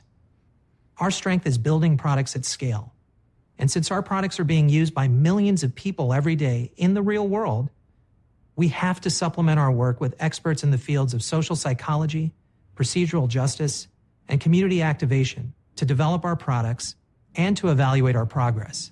Our expert advisory board includes Mark Dunkelman, a fellow in international and public affairs for the Watson Institute at Brown University. We also work with Dr. Jennifer Eberhardt, professor of psychology at Stanford University, Kelly Harding, an assistant clinical professor of psychiatry at Columbia University's Irving Medical Center, as well as Derek Johnson, CEO and president of the NAACP, among others. Our Neighborhood Vitality Advisory Board plays an important role in advising us on how to create thriving communities, as well as building deeper connections between neighbors. They help us create products that improve the quality of lives for our neighbors. With that, I'll turn it over to a few members of our board so you can hear directly from them. I'm thrilled to be part of Nextdoor. Over the course of the last half century, we really invested a lot in technology that connects us to the people we love most. Texting, for example, connects people who know each other well. We're invested a lot in technology that connects people who are really far afield from our own lives, who have ephemeral connections. That's what Twitter is. Nextdoor is connecting a unique building block of society, and I'm thrilled to see it grow, and I hope to help. Hi, everyone. I'm Dr. Kelly Harding. I volunteer my time on the Nextdoor Advisory Board because I truly believe in the mission of Nextdoor and how they are changing the world. There is a tremendous potential for social good. And what is so exciting to me is I see how the leadership is really walking the walk. They are aligning their actions with the values of the company. And it's tremendously inspiring to see how building kinder, more connected neighborhoods could change humanity. Our approach to moderation employs a blend of human review and technology. We recognize that each local community is different. Technology helps recognize patterns of behavior, but humans bring empathy and local contexts that are not easily recognizable by technology, and they're more adaptable to our constantly changing world. On the human side, our approach is threefold. First, we provide product features that enable neighbors to report content that violates our community guidelines. Our neighbors are our first line of defense when it comes to ensuring neighborly participation on the platform. Second, our neighborhood leads and community reviewers play an important role in reviewing this content and ensuring that Nextdoor remains trusted and kind. Our leads or reviewers, our neighborhood moderators, are volunteers who have opted into our community moderation program. They're often motivated by giving back to their communities and keeping those conversations on Nextdoor neighborly. We've been impressed by the volume of reviewers and leads that have signed up. We have hundreds of thousands of people around the world who deeply care about their communities and want to help. The third pillar of our human review system is our internal neighborhood operations team of trained specialists. This team reviews content that has been flagged and takes appropriate action to support the members involved.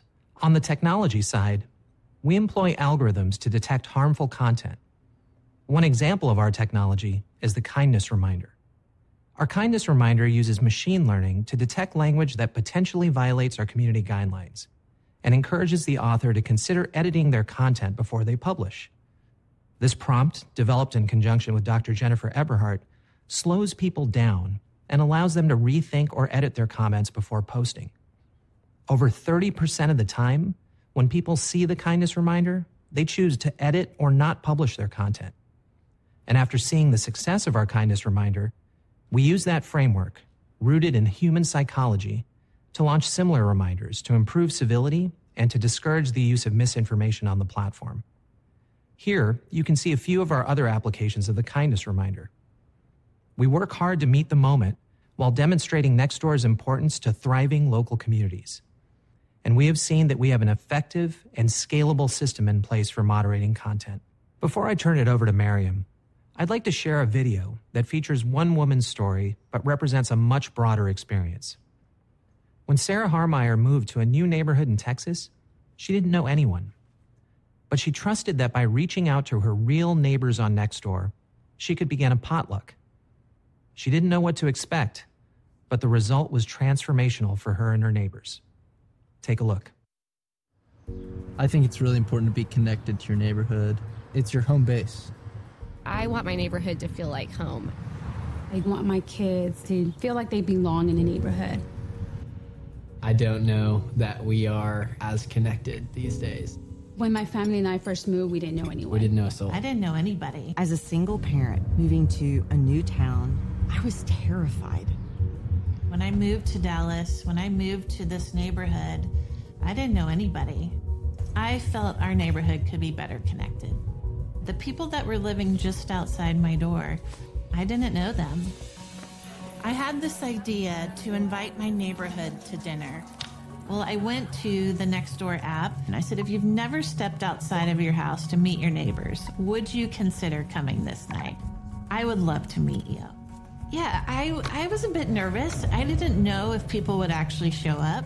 I was excited to be invited. I was kind of like, Mom, why do we have to go to this thing? Of course I was nervous.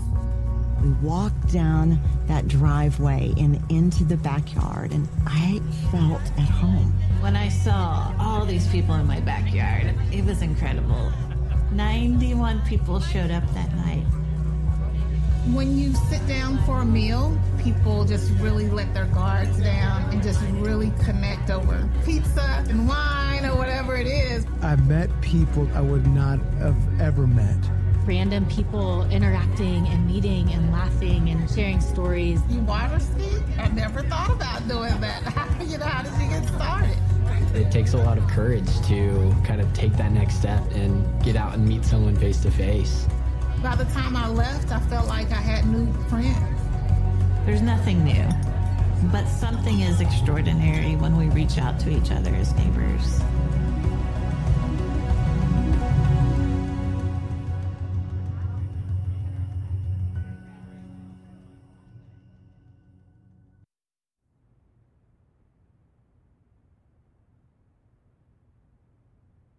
There's something extraordinary when neighbors come together.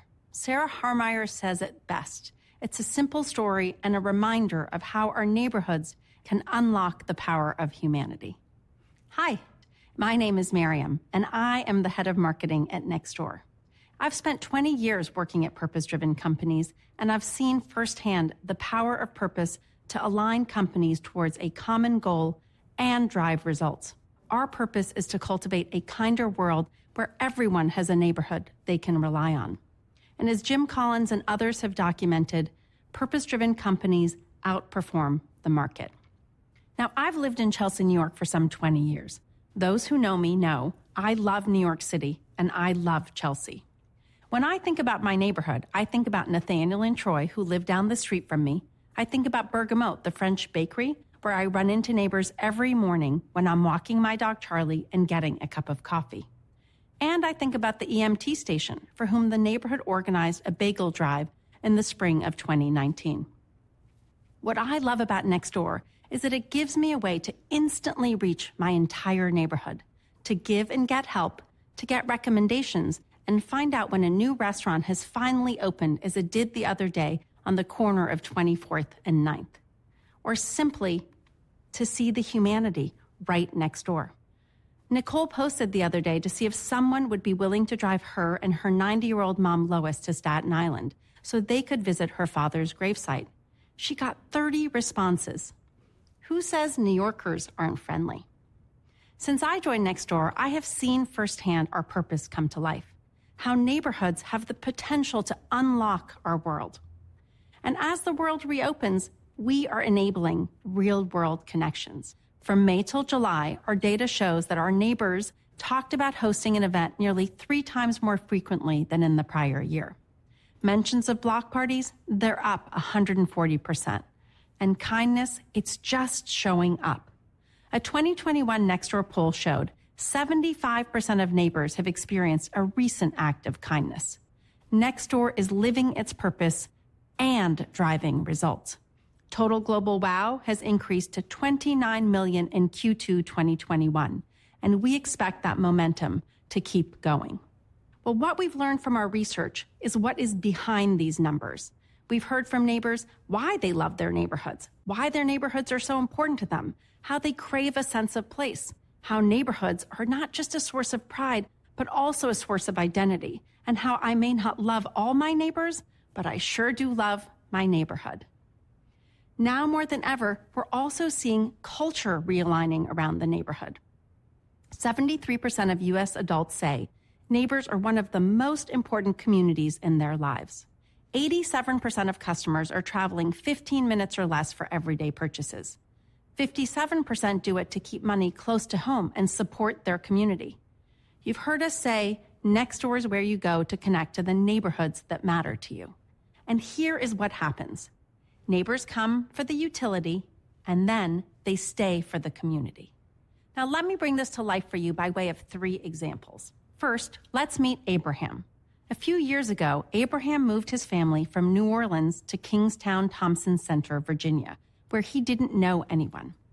Abraham is a real estate agent, and so he wanted to connect to new clients. Nextdoor was an easy way to get in front of real people, specifically in the zip codes he covered.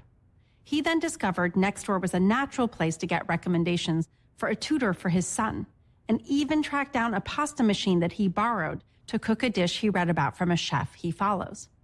He then posted on Nextdoor asking, are there any dads or guys that want to get together socially for pool or bowling? 50 neighbors responded, and Abraham's dad group was formed, and it's going strong. Now that is community. Second, let's meet Dawn. Dawn lives in Atlanta, and she turned her passion for baking into a business. A couple of years ago, Dawn started Delights by Dawn, a local cupcake shop, and who doesn't like a good cupcake? For her, Nextdoor was an easy way to instantly connect to those nearby. For example, on Nextdoor, she can quickly let neighbors know when and where she's doing pop-ups so they can find her. She can also successfully find a social media specialist, which she did. And in the process, she's also found a community of other small business owners where she can give and get help. Utility and community. Now, let's meet Cecile. Cecile works at the San Mateo Fire Department in California. She came to Nextdoor to better serve her neighborhood, where, as you can imagine, fires are a seasonal occurrence. Cecile uses Nextdoor to build awareness ahead of the wildfire season. And in the moment of crisis, she's also able to post real-time alerts to let neighbors know if there's danger at a street level or at a neighborhood level. Cecile comes to Nextdoor for the utility, and her entire job is about serving her community. Now, a unique differentiator for Nextdoor is our relationship with public agencies, from the San Mateo Fire Department to FEMA to the UK National Health Services. 95% of the top 100 cities in the U.S. have at least one verified public agency on Nextdoor, and we are seeing strong adoption in our international markets as well. Now, neighbors rely on public agencies, and public agencies know that Nextdoor is a critical tool in connecting in a hyper-local way in real time with neighbors. Nextdoor shares a purpose with public agencies of all kinds. We both want to create neighborhoods that you can rely on, which is why in 2019, we started a public agency advisory board. Our advisors include a range of civic experts from Janelle McGregor in Tampa, Florida, to Francis Zamora in San Francisco. By listening to and working with these agencies, we are creating the tools that enable them to best serve their communities. Now let's hear from Leah, who's going to tell us herself how she at the City of Atlanta leverages Nextdoor to help meet the needs of her neighbors. Hi, my name is Leah LaRue, and I'm the Assistant Director of Neighborhood Planning for the City of Atlanta's Department of City Planning. I'm very excited to be a part of the Nextdoor Public Agencies Advisory Board. I appreciate that we have the opportunity to share the perspective of the great city of Atlanta. We're a very diverse city, and I'm grateful to be the one that can represent our city with Nextdoor. One of the things that we appreciate the most about Nextdoor is that it gives us the ability to reach residents who may not know that we exist. On Nextdoor, we have access to every member of Nextdoor who lives in the city of Atlanta, and that enables us to reach them and to get messages to them about things that are going on in their neighborhood, to invite them to participate in the civic process, to poll them and get their thoughts about any given topic. So we really do appreciate Nextdoor and how it enables us and empowers us to really engage our neighbors here in Atlanta. And in an age when people everywhere are actively searching for reliable real-time information, be it for vaccines, fires, hurricanes, power outages, or even internet interruptions, new neighbors are showing up on Nextdoor daily. Which brings us back to the topic that I know is top of mind for all of us. What is the opportunity for Nextdoor, and how do we accelerate growth? Well, the answer is simple. The opportunity is everyone is a neighbor. And accelerating growth, well, now that is exactly what we're poised to do. As you heard from Kieran, there are three fundamental changes that are going to fuel our growth. First, we're widening the aperture of the product. Neighbors can connect not just to one, but all the neighborhoods that matter to them. So I can keep track of Chelsea, I can check in on the neighborhood outside of Boston where my son is in school, or Laguna Beach where my mother lives, or Paris before I get to visit. This means Nextdoor equals neighborhoods. That's an S, which makes it plural, a natural multiplier that makes it possible and easier for those already engaged to engage more and for more reasons. 2, we're simplifying connections from neighbor to neighbor, neighbor to businesses or public agencies, and vice versa. Now you can sync your contacts, give and get recommendations, and connect effortlessly. 3, Nextdoor's business pages and free finds content are now searchable everywhere. When my friend went to Google in search of a vintage typewriter for a photo shoot, the results showed up, including listings from Nextdoor neighbors. This allows a whole new set of users to discover Nextdoor, come in for the utility, and then stay for the community. Our platform is already global, and it's already scalable. Today, we're in 10 countries outside of the U.S. Our most recent market, Canada, was one of our most successful yet, and we continue to improve our global expansion playbook. In terms of raw numbers, we're currently in over 45 million homes around the world. If we reach global penetration in line with our more mature U.S. neighborhoods, we have the opportunity to grow our reach by 4.5x to 203 million households just in our current markets. And you know what? There's still a lot of cities and countries to go. So in short, we are just getting started. If everyone is a neighbor and Nextdoor equals neighborhood, we are well on our way to cultivating a kinder world where everyone has a neighborhood to rely on. In other words, our purpose-powered company is poised to make the world our neighborhood. Now, before I pass it to Mike to walk you through the numbers, let me share a news clip from Channel 7 in Australia that underscores this.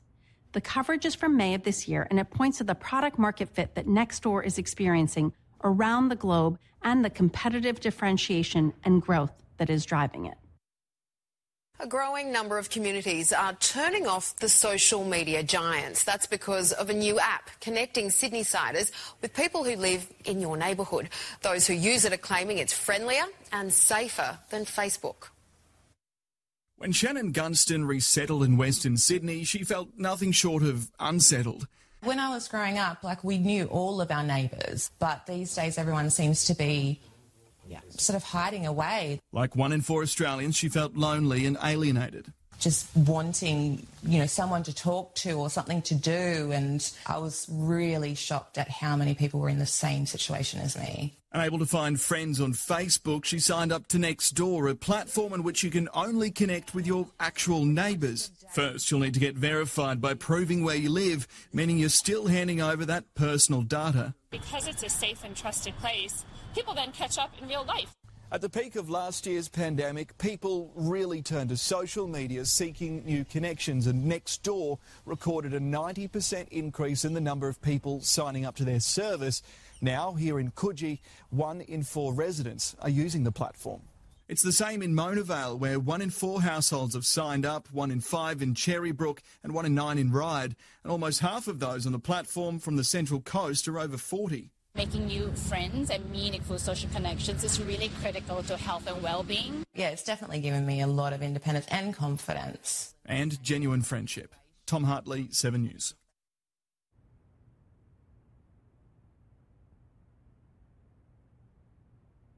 Hi, I'm Mike Doyle, Nextdoor's CFO. Before we begin, our lawyers would like me to remind you that we'll be making forward-looking statements today, and you can read their handiwork in the disclaimers. Thank you for joining us today. I joined Nextdoor 3 years ago. I spent a dozen years prior to my joining Nextdoor living in Asia and Latin America, helping to take 2 consumer internet companies public and helping them to scale. During this time, I experienced firsthand what it's like to arrive in a strange new neighborhood and try to figure out which way is up. Boy, I would have loved to have had Nextdoor then. Today, you've heard from various members of our executive team as they talked about the powerful business model we have created. Perhaps you've heard them mention that Nextdoor equals neighborhoods, and indeed it does. But to a CFO, Nextdoor also equals the world's definitive platform for businesses to reach, engage, and convert local audiences.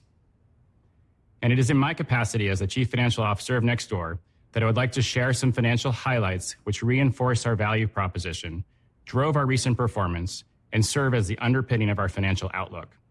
First, we offer a differentiated set of business solutions to meet the campaign objectives of our advertisers and local businesses. All of our monetization strategies are outcome-driven, whether they are designed to help businesses to create awareness, build reputation, drive intent, or enable local action. In other words, we enable our advertiser customers to achieve their campaign objectives, and as a result, encourage retention and future spend on the platform. Points 2 and 3 shown here are important to consider in combination. As Sarah noted earlier, we have best-in-class neighbor retention, more than 65% 6 months after joining the platform, and we have proven network effects, where deeper penetration of neighborhoods drives better engagement. This gives us great confidence to continue to invest aggressively in product-driven growth and member acquisition as we scale our base of engaged members. We understand the behavior of engaged neighbors on the platform, the ARPU outcome, and the resulting return on investment. Which brings me to the fourth point here on ARPU. We are early to monetization, and our ARPU expansion can be driven by many levers, which can be bucketed into 3 groups. We can deepen engagement. Our product roadmap is focused here. ARPU opportunity grows by driving more sessions on the platform, up from the 4 times per week that we are currently at, and by increasing the depth of each session or driving more impressions per session. We can optimize our supply of impressions by increasing fill rates, owning advertiser relationships directly, and through better targeting, which improves advertiser performance and, as a result, CPMs. We also have unique ad services such as maps, local sponsorships, and local deals, which are not purely impression-driven revenue models and can provide leverage to ARPU. Not only are we early in optimizing the levers of ARPU, but we are also early in the maturation of our revenue products. In other words, as you're hearing as a common theme today, we are only just getting started. We have products in all stages of development to address the objectives of our advertising partners. One example is our sponsored maps product.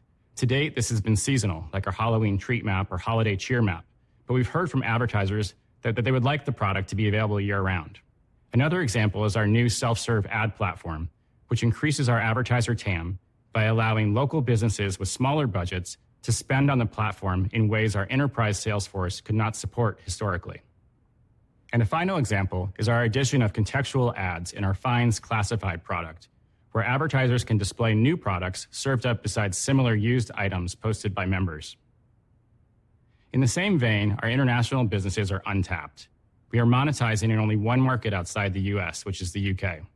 We've seen the same member adoption, retention, and engagement trends across the portfolio, and know that with scale, we've been able to attract and retain advertisers in the UK in the same way we have in the US. We are in 1 in 6 households in the UK and 1 in 5 in London. And as we've reached these levels of penetration and engagement, advertisers have taken notice and seen strong performance on the platform. This gives us great confidence in our ability to monetize in other markets outside the US. Let's take a step back and look at how far we've come over the past 3 years. We have scale. We are in 1 in 3 households in the US in a network of neighborhoods that cover 99% of the US households. We have more than 63 million verified users on our platform, including 10 million in international markets outside of the US. This number has grown 122% over the last 3 years, or at a 30% compound annual growth rate. Importantly, we are scaling organically. In 2020, 68% of our new neighbors came to the platform through earned media, word of mouth, and product-driven initiatives, and we are growing even faster in international markets. We also invest in paid marketing and have developed a highly efficient mailed invitation channel where neighbors are able to invite their neighbors onto the platform. Between the second quarter of 2018 and the second quarter of 2021, our most recently reported quarter, we grew weekly active users by 123%. Our growth in WOW has been driven by our value proposition, a compelling combination of utility and community, and our product innovations and launches that have led to both increased engagement from our neighbors and top-of-the-funnel growth. Our extraordinary growth and engagement in the second quarter of 2020 was accelerated by the pandemic, when neighbors found real value in Nextdoor. We are very pleased with our sustained growth in WOW since that time, which now exceeds 29 million. In the second quarter of 2021, international WOWs represented 17% of the total, an increase from 14% in the prior year quarter. We are seeing stickiness, retention, and engagement in line with the US, which highlights that the relevance, draw, and utility of our platform is a global opportunity. For example, Canada WOW grew over 100% year-on-year in Q2 of 21, giving us confidence that our strategy is global, scalable, and repeatable. And we think we have lots of runway for future WOW growth as we convert more of our verified users to WOWs and add more verified users and convert them to WOWs over time. Over the past 3 years, through Q2 of 2021, our revenue has grown 298%, or at a 58% CAGR. Our revenue started with our sponsorships product in the newsfeed, and over time, we have added new segments like small and medium businesses, new products like local deals, new verticals like CPG and healthcare, and new countries, notably the UK, where we have just started monetizing. In Q2 21, our revenue grew 66% year on year, with strength in both enterprise as well as SMB. On the enterprise side, we had our strongest ever advertiser account retention and continued to improve advertiser diversity. Local was another bright spot in Q2 of 21, as we saw growth in our customer base and in ad budgets. We benefited from a great response to 2 end-of-the-year 2020 initiatives. First, we expanded the neighborhood sponsorships product to include all verticals. Newly opened verticals now represent more than 50% of the sponsorship revenue. And second, we enabled recurring local deals, where local businesses can set their promotions to automatically renew. This now represents more than half of our deal volume.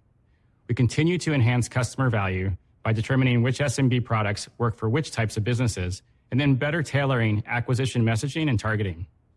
We are also working on creating unified ad buying experience for our SMBs and enterprises to provide all advertisers equal access to our ad inventory, which helps us optimize supply and CPMs.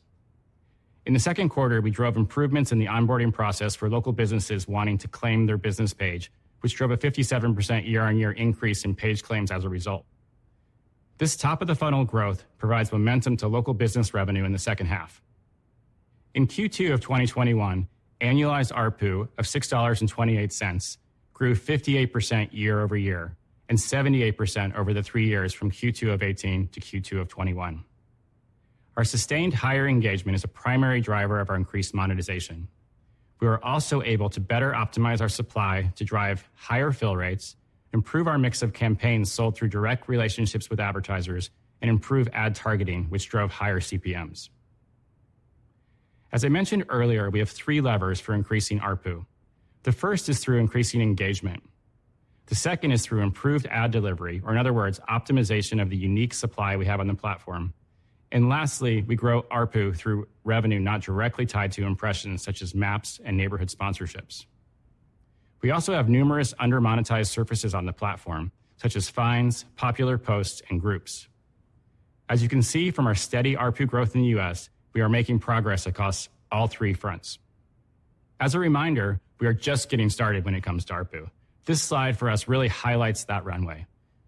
If we look at Twitter, for example, we're about 1/3 their size, but only 1/6 the ARPU. And there's no structural reason why we should under-monetize.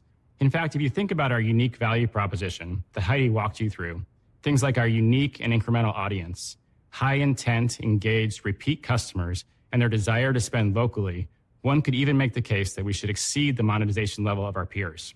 Our outperformance in Q2 has allowed us to increase our full-year revenue estimate by $3 million, taking us to $181 million and increasing our 2021 expected growth rate to 47% year-on-year. The tailwind of product-driven growth, increasing engagement, and new monetization opportunities gives us confidence in our ability to deliver sustained growth. We have also increased our revenue expectation in 2022 by $3 million to $252 million. Importantly, this plan does not assume the use of proceeds from this transaction, which we can deploy to further accelerate growth. Let's turn now to our investments. Our plan is to remain in investment mode for the next several years, given the tremendous opportunity we believe lies ahead and the exciting and rich product roadmap that we've built out. Investment for us will come from three categories. In order of priority and size of spend, these are product development, sales and marketing, and finally general and administrative capacity. Let's start with product development. 54% of our nearly 600 employees are in product development and engineering. We will always prioritize teams that drive our product and neighborhood ecosystem. I want to remind you of a slide that Kieran showed earlier today, which highlighted our focus on innovation and meeting the needs of neighbors and businesses on the platform. We are excited by our product roadmap that now enables you to connect to other neighbors, follow multiple neighborhoods, and share content broadly, whether you're a business or a neighbor. This will continue to drive engagement and monetization. We are also investing end-to-end across our proprietary ad platform to improve the ROI we deliver for advertisers, as well as enabling a self-serve advertising model, which greatly expands our addressable market. Our goal is to make it easy for advertisers to access our unique inventory, reach neighbors, and deliver and measure results.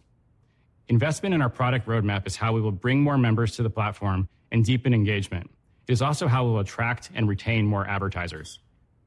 And you can see here that we are efficiently scaling our R&D investment.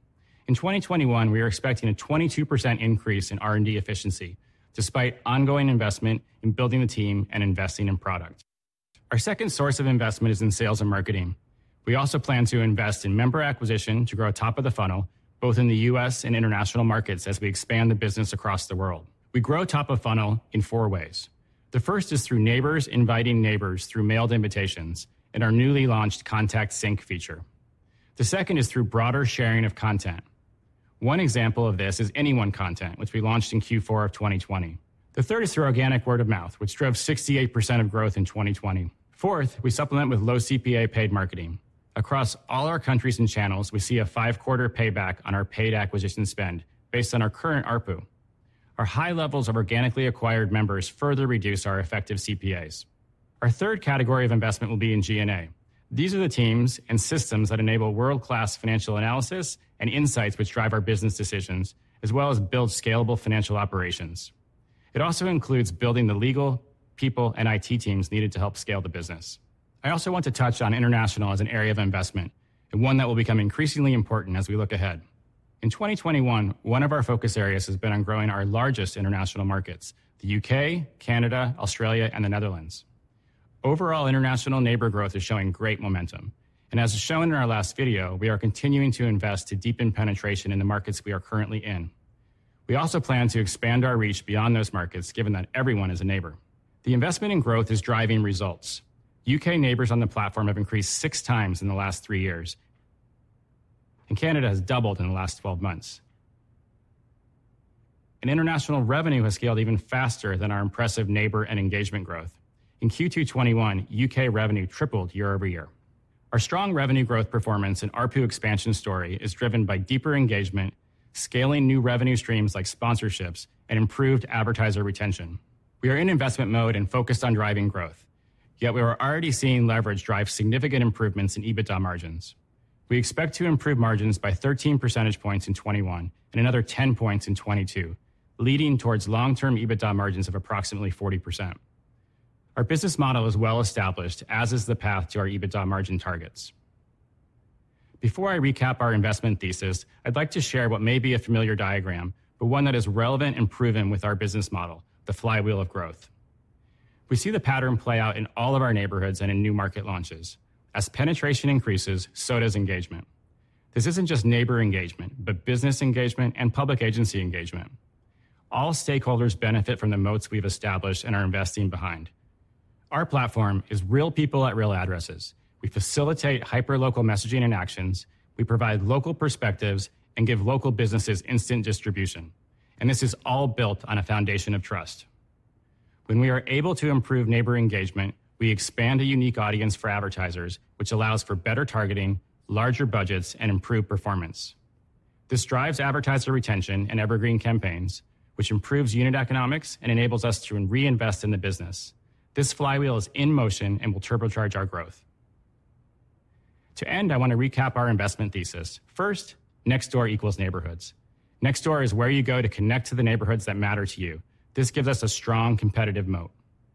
Second, we are a purpose-driven brand. This informs what we do and how we operate. And as Miriam noted, we also know purpose-driven companies outperform the market. Third and fourth, we have a unique value proposition built on trusted information, physical proximity, and a uniquely local perspective. We have more than 63 million verified neighbors today and high retention rates.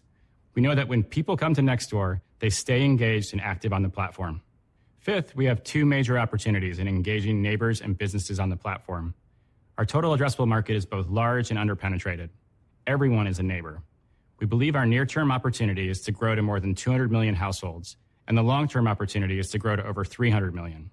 And this is just in our existing markets. We will continue to expand in new markets as well. On the revenue side, we know the digital ad space is massive and only continuing to grow. The most important thing for us today is to stay focused on our existing opportunity in the ad space, to attract new advertisers, upsell existing advertisers, grow our scale, and build out internationally. Sixth, we have spent 10 years focused on neighborhood innovation. In order to achieve our scale goals, we're increasing product development and velocity, and investing behind initiatives on both the neighbor and advertiser side of the business. And finally, in each of our multiple drivers of monetization, we are only just scratching the surface. Thank you for your time and attention. We'll now take a 10-minute break, and then Sarah, Kieran, Heidi, and I will be back and look forward to your questions.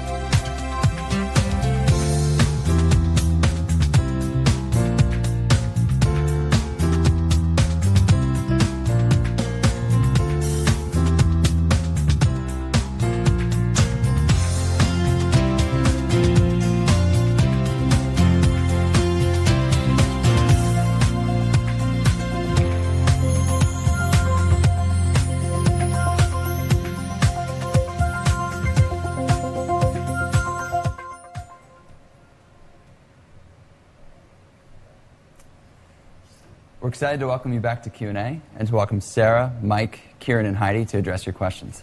So we'll jump right in. Let's begin with Sarah with the first question. Sarah, can you tell us more about your management philosophy and top priorities for Nextdoor for the next year? Great. Thanks, Matt. So first of all, in terms of my management philosophy, for those of you who know me or have worked with me, you'll know it always starts with people first. That's my mantra. So in terms of my work so far at Nextdoor, it's been getting the right leadership team in place, the right board in place, the right set of advisory boards, and of course, this great Nextdoor team that I get to come to work with every day. In terms of my leadership team, I'm so excited that you got to hear from many of them today, and there's many more that you will hear from over time. What they bring, of course, is knowing how to grow at scale, how to build out the right people, products, and processes that really allow us to scale quickly but efficiently and really build not just for the short term, but for the medium and the long term. Second, it's about leading with purpose, right? Why we all show up in the morning at Nextdoor is to cultivate a kinder world where everyone has a neighborhood to rely on. Why that's important is it brings great people, it retains great people, but it's also our competitive differentiator, particularly in a world right now that's quite tech-phobic. At Nextdoor, it creates a strong business model as well. Over 70% of the new neighbors to the platform come through word of mouth. And then finally, we need to make sure that we keep growing growth and engagement. I'm staring at Kieran right now because a lot of that comes from the product. So at the top level, it's things like notifications, connections, a much more modern feel for the feed, all of which Kieran has already talked to. We also want to be the go-to place for businesses to help them find new customers and upsell their current customers. That's true for large brands who want to be hyper-local but at a national scale. But it's also true for those SMBs who are often the lifeblood of our communities. They're often time-starved, and they're often quite less tech-savvy, so it's important we build products for them as well. And then finally, public agencies. These are the people right on the front line. We are the only platform that can go from a broad, almost national and beyond level right down to that surgical level of a neighborhood, even down to a street level. And we want to make sure that we're there for them to help them get the message out to their constituents. All right. That segues nicely to our next question, which is for you, Karen. What is your strategy for adding new neighborhoods and to further increase penetration in existing ones? Yeah, let's break this down to just two major areas. One is launching new neighborhoods, and two is increasing penetration in existing neighborhoods. So on the launching new neighborhoods, everything starts with a community team. We have community teams in every single neighborhood, and they are the first few neighbors that join, and then they invite other neighbors onto the platform. And we're adding some new features like the ability to be able to connect with other neighbors that'll drive more viral growth from those first few invites. So imagine it like this. You'll be able to sync your contacts, and then we'll recommend neighbors you may know so that you can invite them onto the platform. So for all of you that might be parents, think about your kids' friends' parents. You probably want to connect with them. You probably want to maintain their contact information. And now on Nextdoor, you'll be able to do that with Connect. This is the fundamental aspect of virality on our system. Don't forget, the whole ecosystem is made up of more than just neighbors. It includes businesses, agencies, and local organizations like the PTA, and they're all activated by this community team. Remember that we're in over 275,000 neighborhoods, over 11 countries, so we know how to do this. We've been doing it for over 10 years. And recently, we launched Canada, and it was our most successful launch to date. This gives us confidence that our strategy is repeatable and scalable globally. Second, let's talk about penetrating existing neighborhoods. So in the US, our neighborhoods currently cover 99% of all homes. So our primary goal is to actually grow penetration in those neighborhoods. So we're doing that by launching a few additional features. One, we're allowing you to connect to more neighborhoods, which means you can connect to not just the place you live, but potentially the place you work, or maybe where your parents live, or a neighborhood you're about to visit, or one that you want to move to. We're also going to enable you to connect to groups, businesses, and agencies. So you might want to connect to the local fire department to see if there's any local fires in the area, or the local bakery so you know when the latest croissants are coming out of the oven. Or you might want to connect to a tennis group so that you can actually go out and play some tennis. And all of these connections, what it does is it drives improved relevance because of machine learning improvements in our feed, notifications, search, and our ad platform. Great. Sarah, this next question is for you. What are the characteristics of the most penetrated neighborhoods versus the least penetrated? And what does a typical neighbor look like? Okay, so in terms of overall penetration, we're already in 1 in 3 U.S. households. So we cover 99% of all the households, as Kieran mentioned. So you'll find Nextdoor in suburbs, in urban areas, in rural areas. We're on the coast. We're in Middle America. We really are across every neighborhood and every neighbor. You saw on the map earlier, if you look at our top 10 most engaged neighborhoods, they really span the country. In fact, 2 of them are in the UK, so back home for me. We do see a lot of traction in suburban and rural and urban, more so than rural at the moment. And given that most Americans live in and around cities, we think our biggest opportunity is to continue the penetration and engagement there in particular. And that's why we're investing in the product initiatives that Kieran talked about. You asked about, what does a typical neighbor look like, or what are our most successful neighborhoods? Well, there isn't, I would say, a specific characteristic. We do see that the good thing is that as we penetrate more neighborhoods, the number of neighbors who are active increases, right? That is a true, not scale effect, but an actual network effect in action. So our top quartile neighbors, we see over 65% of the households in that neighborhood come on the platform. And in the top 10 neighborhoods, we see over 60% of those households or those people come daily to the platform. So it's really exciting to know that Nextdoor is a daily use case. In terms of if we get everyone up into that top quartile level of engagement, that's almost a 2.3x number of households that we can grow to, about a 2.7x growth in WOW. So we're just getting started. There's so much more ahead of us. And then finally, in terms of groups that we target from a go-to-market perspective, 4 really came to the forefront this year: millennial parents, on-the-movers, rapid responders, and urban enthusiasts. The first we already do great with, so kind of the 25 to 34 age group. Once people start to have kids, there's a lot on them for Nextdoor. New movers is a natural one, and it's a place where we've been able to add interesting advertiser links in as well, as Heidi showed during her presentation. Mm-hmm. Rapid responders, this year we took a real surgical note to that and went after those looking for vaccine information. And so that's why we hooked up with folks like Albertsons Companies and Moderna to do the vaccine map. And then urban enthusiasts is a big target for us this year, but it's going to be ongoing. Lots more that we can do, particularly in, for example, vertical cities. But it's an exciting way to be moving into 2022, and we think that the products that we're building is going to help us grow both more new neighbors and more neighbors engaging with the platform. All right. Kieran, we have another question for you. How are neighbors engaging most with the app? And what are the most important KPIs that you're measuring when it comes to neighborhood activity? Is it time spent on app? So time spent is not a metric that we're optimizing for. Neighbors come to us for a combination of utility and community. So on the utility side, think about apps like Amazon. You probably aren't going to ask, how much time are people spending in an Amazon app. It's about whether people are able to find what they're looking for and are able to purchase the good.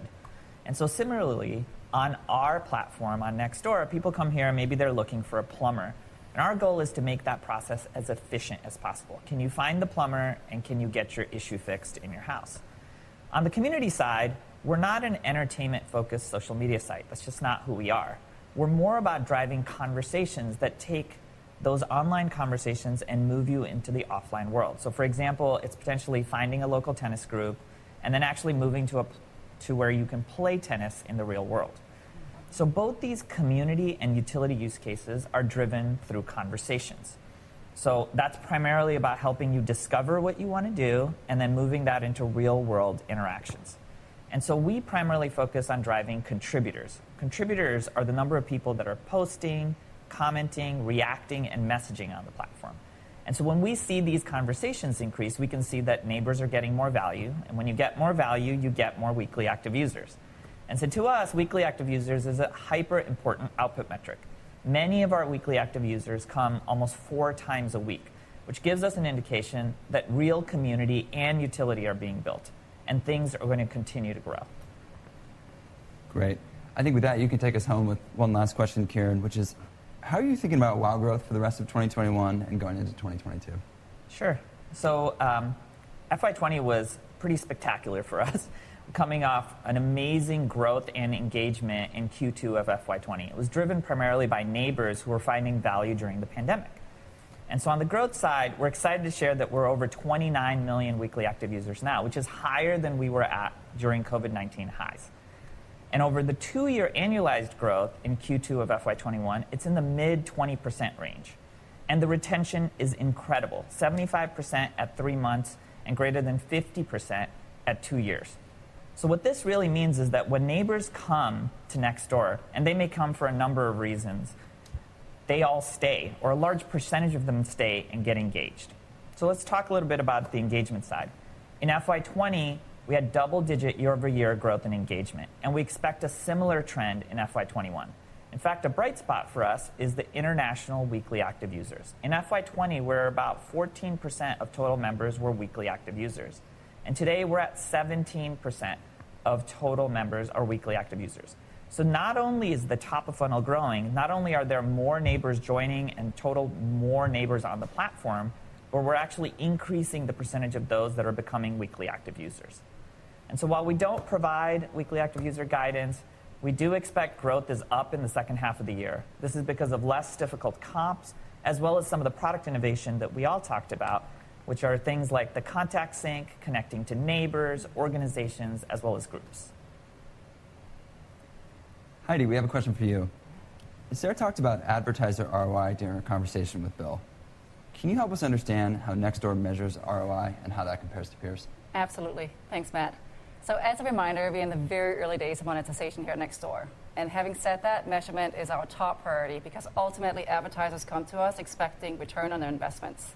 So it's at the core of everything that we do and everything we invest in currently. And we offer a range of platform-based measurement tools and third-party tools, and are investing aggressively in enhancing this area with our own proprietary ad-serving platform. We provide reporting in all the standard measurement areas, including reach, conversion, share of voice, sentiment for both brand and product. And we measure through both pixel placement and through our third-party verification, as well as conducting offline foot traffic studies. What's unique to Nextdoor is our data insights. Through our first-party data, we offer a look at neighborhood trends and consumer behavior that you can't get anywhere else. And you can get really excited about our 6th installment, our Insight series, which is coming out very soon. And to your second question, how our ROI compares to those of peers. It's really important to sort of keep in mind that our advertisers love us because we offer areas that other platforms can't compete in, which is owning the space of truly local targeting. Sarah talked about it earlier. We have a unique ability to target all the way down to the street level, so 0.1 mile radius. Neighbors are repeat customers, and they want to shop local. We know that from our insights. We know that 88% of neighbors are shopping local at least once a week, and 44% are shopping local more than ever. And when it comes to engagement and high intent, we are the platform to be on. For instance, we are driving foot traffic where our cost per visit is 32 below the Foursquare benchmark. And finally, we have a unique customer base. 27% of neighbors are not active on Facebook, and that's 52% for Pinterest. What's really exciting is that we are growing our advertiser base, and we're getting increasingly better at retaining them, which signals our advertisers are getting value. We had our strongest advertiser retention in Q2 of this year. Heidi, we have another question for you. As you look to the second half of this year and to 2022, which of your revenue offerings presents the largest opportunity? It's a very good question, but here's what we're really excited about. We're excited about that in Q2 of this year, our growth of 66% came from strength across the business. And what that signals is because we are early in our monetization, we have so much opportunity and upside still. And so, for instance, by enabling self-service, we're going to instantly give businesses access to our advertising solutions. And those are businesses of all shapes and sizes. Right, so you're democratizing access to our platform, which just opens up for many more businesses to engage with us and to buy our advertising solutions. The largest share of revenue is currently coming from our sponsors' posts offering, which is in our newsfeed, followed by our neighborhood sponsorships. And we see many opportunities for growth still in our newsfeed, as well as in more nascent surfaces like Finds and Maps. And when you look at revenue by segment, Approximately 65% of revenue is coming from our enterprise segment today. In the near term, we expect for enterprise to continue to drive the majority of our revenue. What's really exciting here is that over half of the revenue that we're seeing in enterprise is actually coming from campaigns that are evergreen on our platform. We do expect SMBs to have an increasing share of our revenue growth over time. And we are riding on that great momentum right now with small businesses, and we expect for that to continue. As a reminder, and I really want to highlight this, Nextdoor is incredibly differentiated because we own the local graph. I mentioned this earlier, but it's such a core and key part to why we are different than any other platform. And there are three stakeholders on our platform. Again, it's neighbors, it's businesses, and it's local agencies, and that gives us so much opportunity. And when you think about our opportunity in general when it comes to monetization, it really comes down to three core areas. It's about increasing our supply, which is increasing engagement on our platform.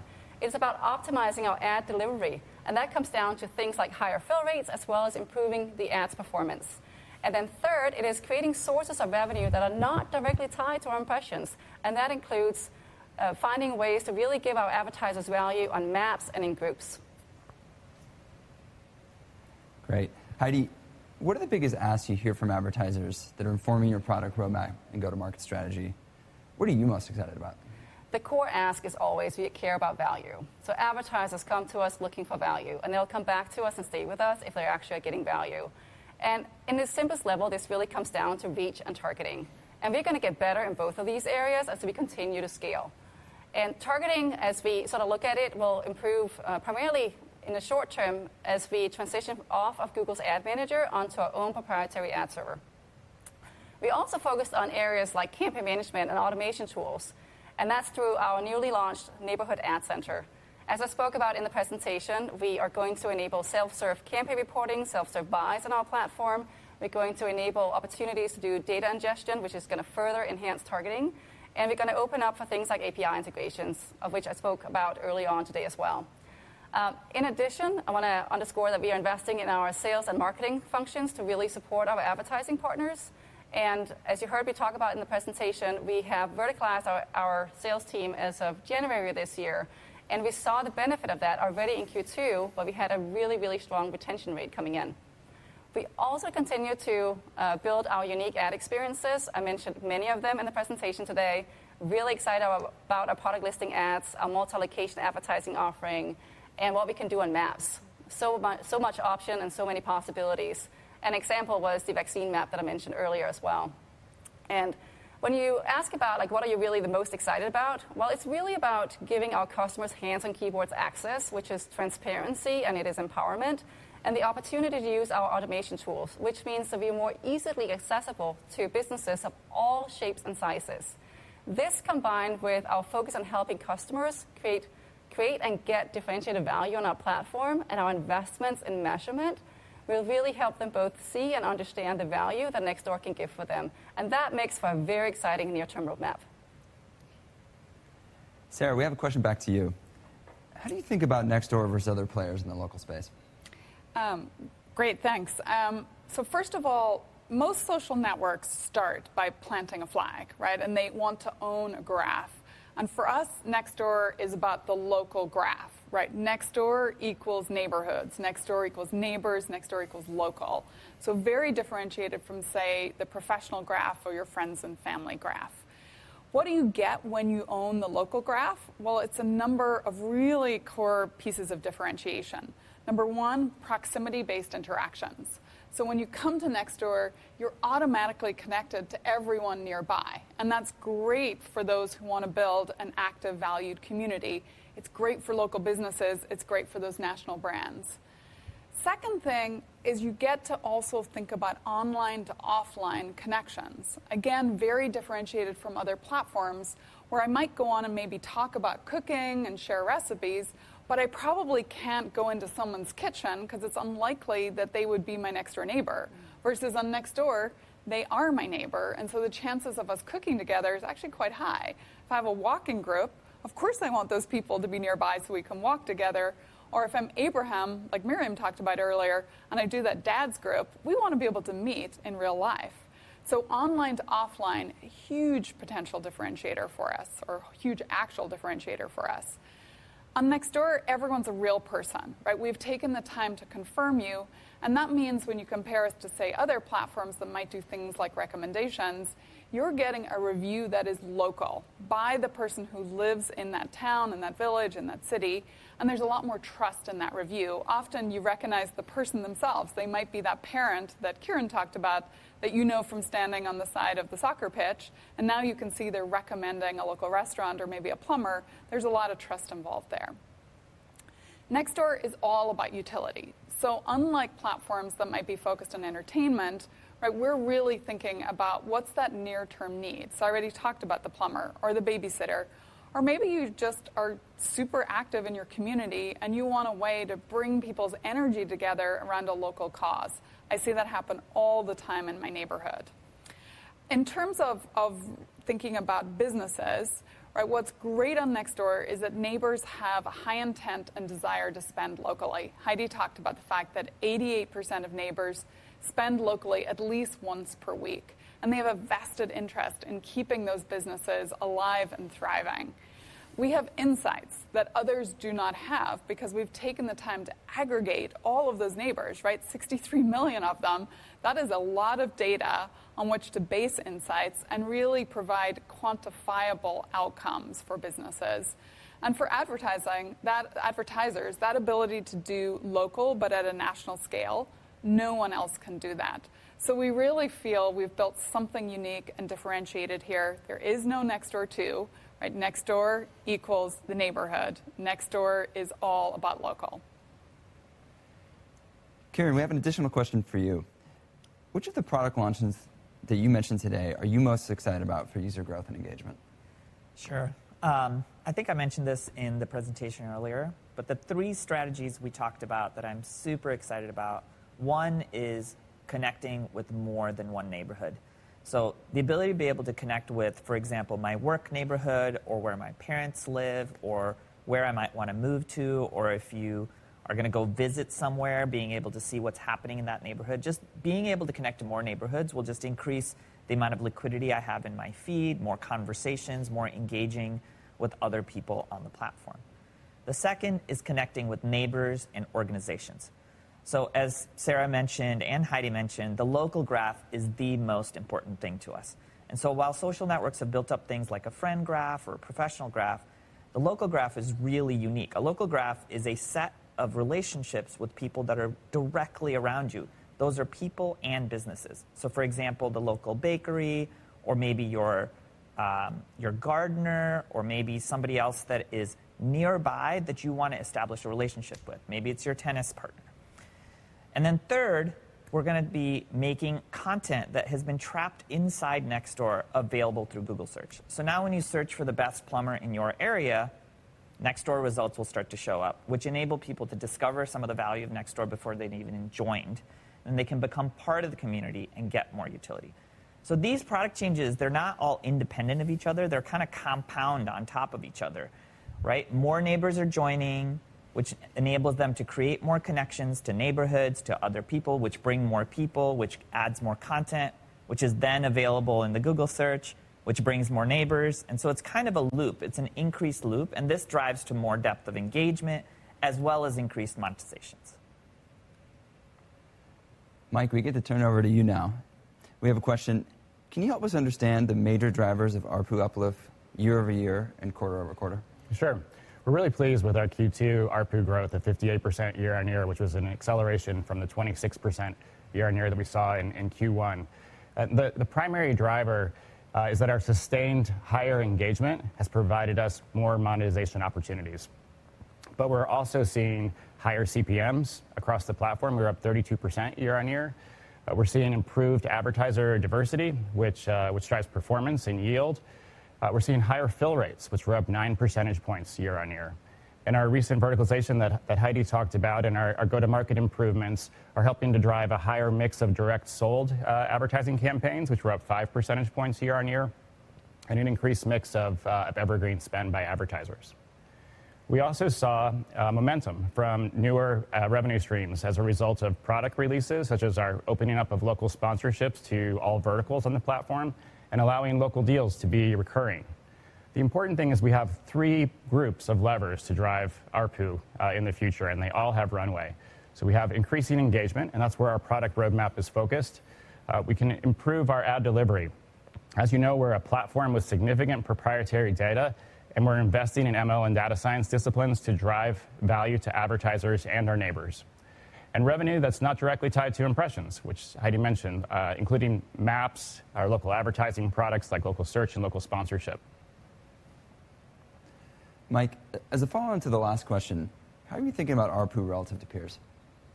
Yeah, so I think a common refrain today is the point that we're just getting started.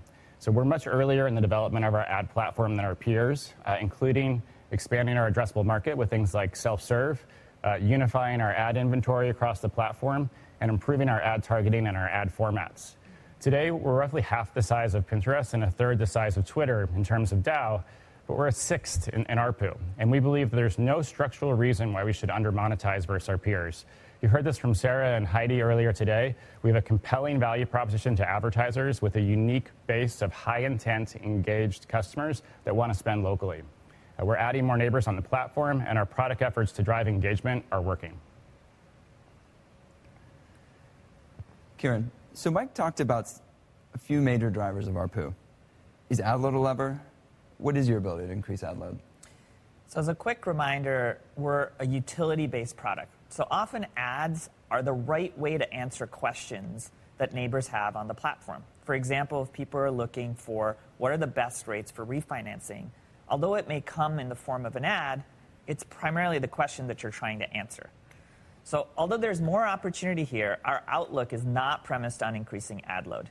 In fact, the three areas of revenue growth that we're really focused on is increasing engagement, improving our ad delivery optimization, and other non-impression-based revenue sources, exactly as how Heidi and Mike talked about it. So on the increasing engagement side, we've talked about this. It's about adding features like connecting to more neighborhoods, connecting to organizations and other neighbors, and making our content available to Google Search. On the ad delivery optimization side, it's about better targeting on our first-party data, our unique local graph-based first-party data, and then smarter audience expansion. This is just using machine learning to make sure that when an advertiser puts an ad out, it gets to the right person, and new ad formats. And the third is non-impression-based revenue sources, like Heidi and Matt talked about, which is maps and groups sponsorships. So we have a lot of runway for growth before we start thinking about avenues like higher ad load. So we had some questions about our advertiser base. Heidi, which verticals are seeing the most traction today? Yeah, so when we initially launched our enterprise ads business, we focused on primarily four verticals, of which the first one was home services, where we partner with brands like Leaf Guard and Traeger.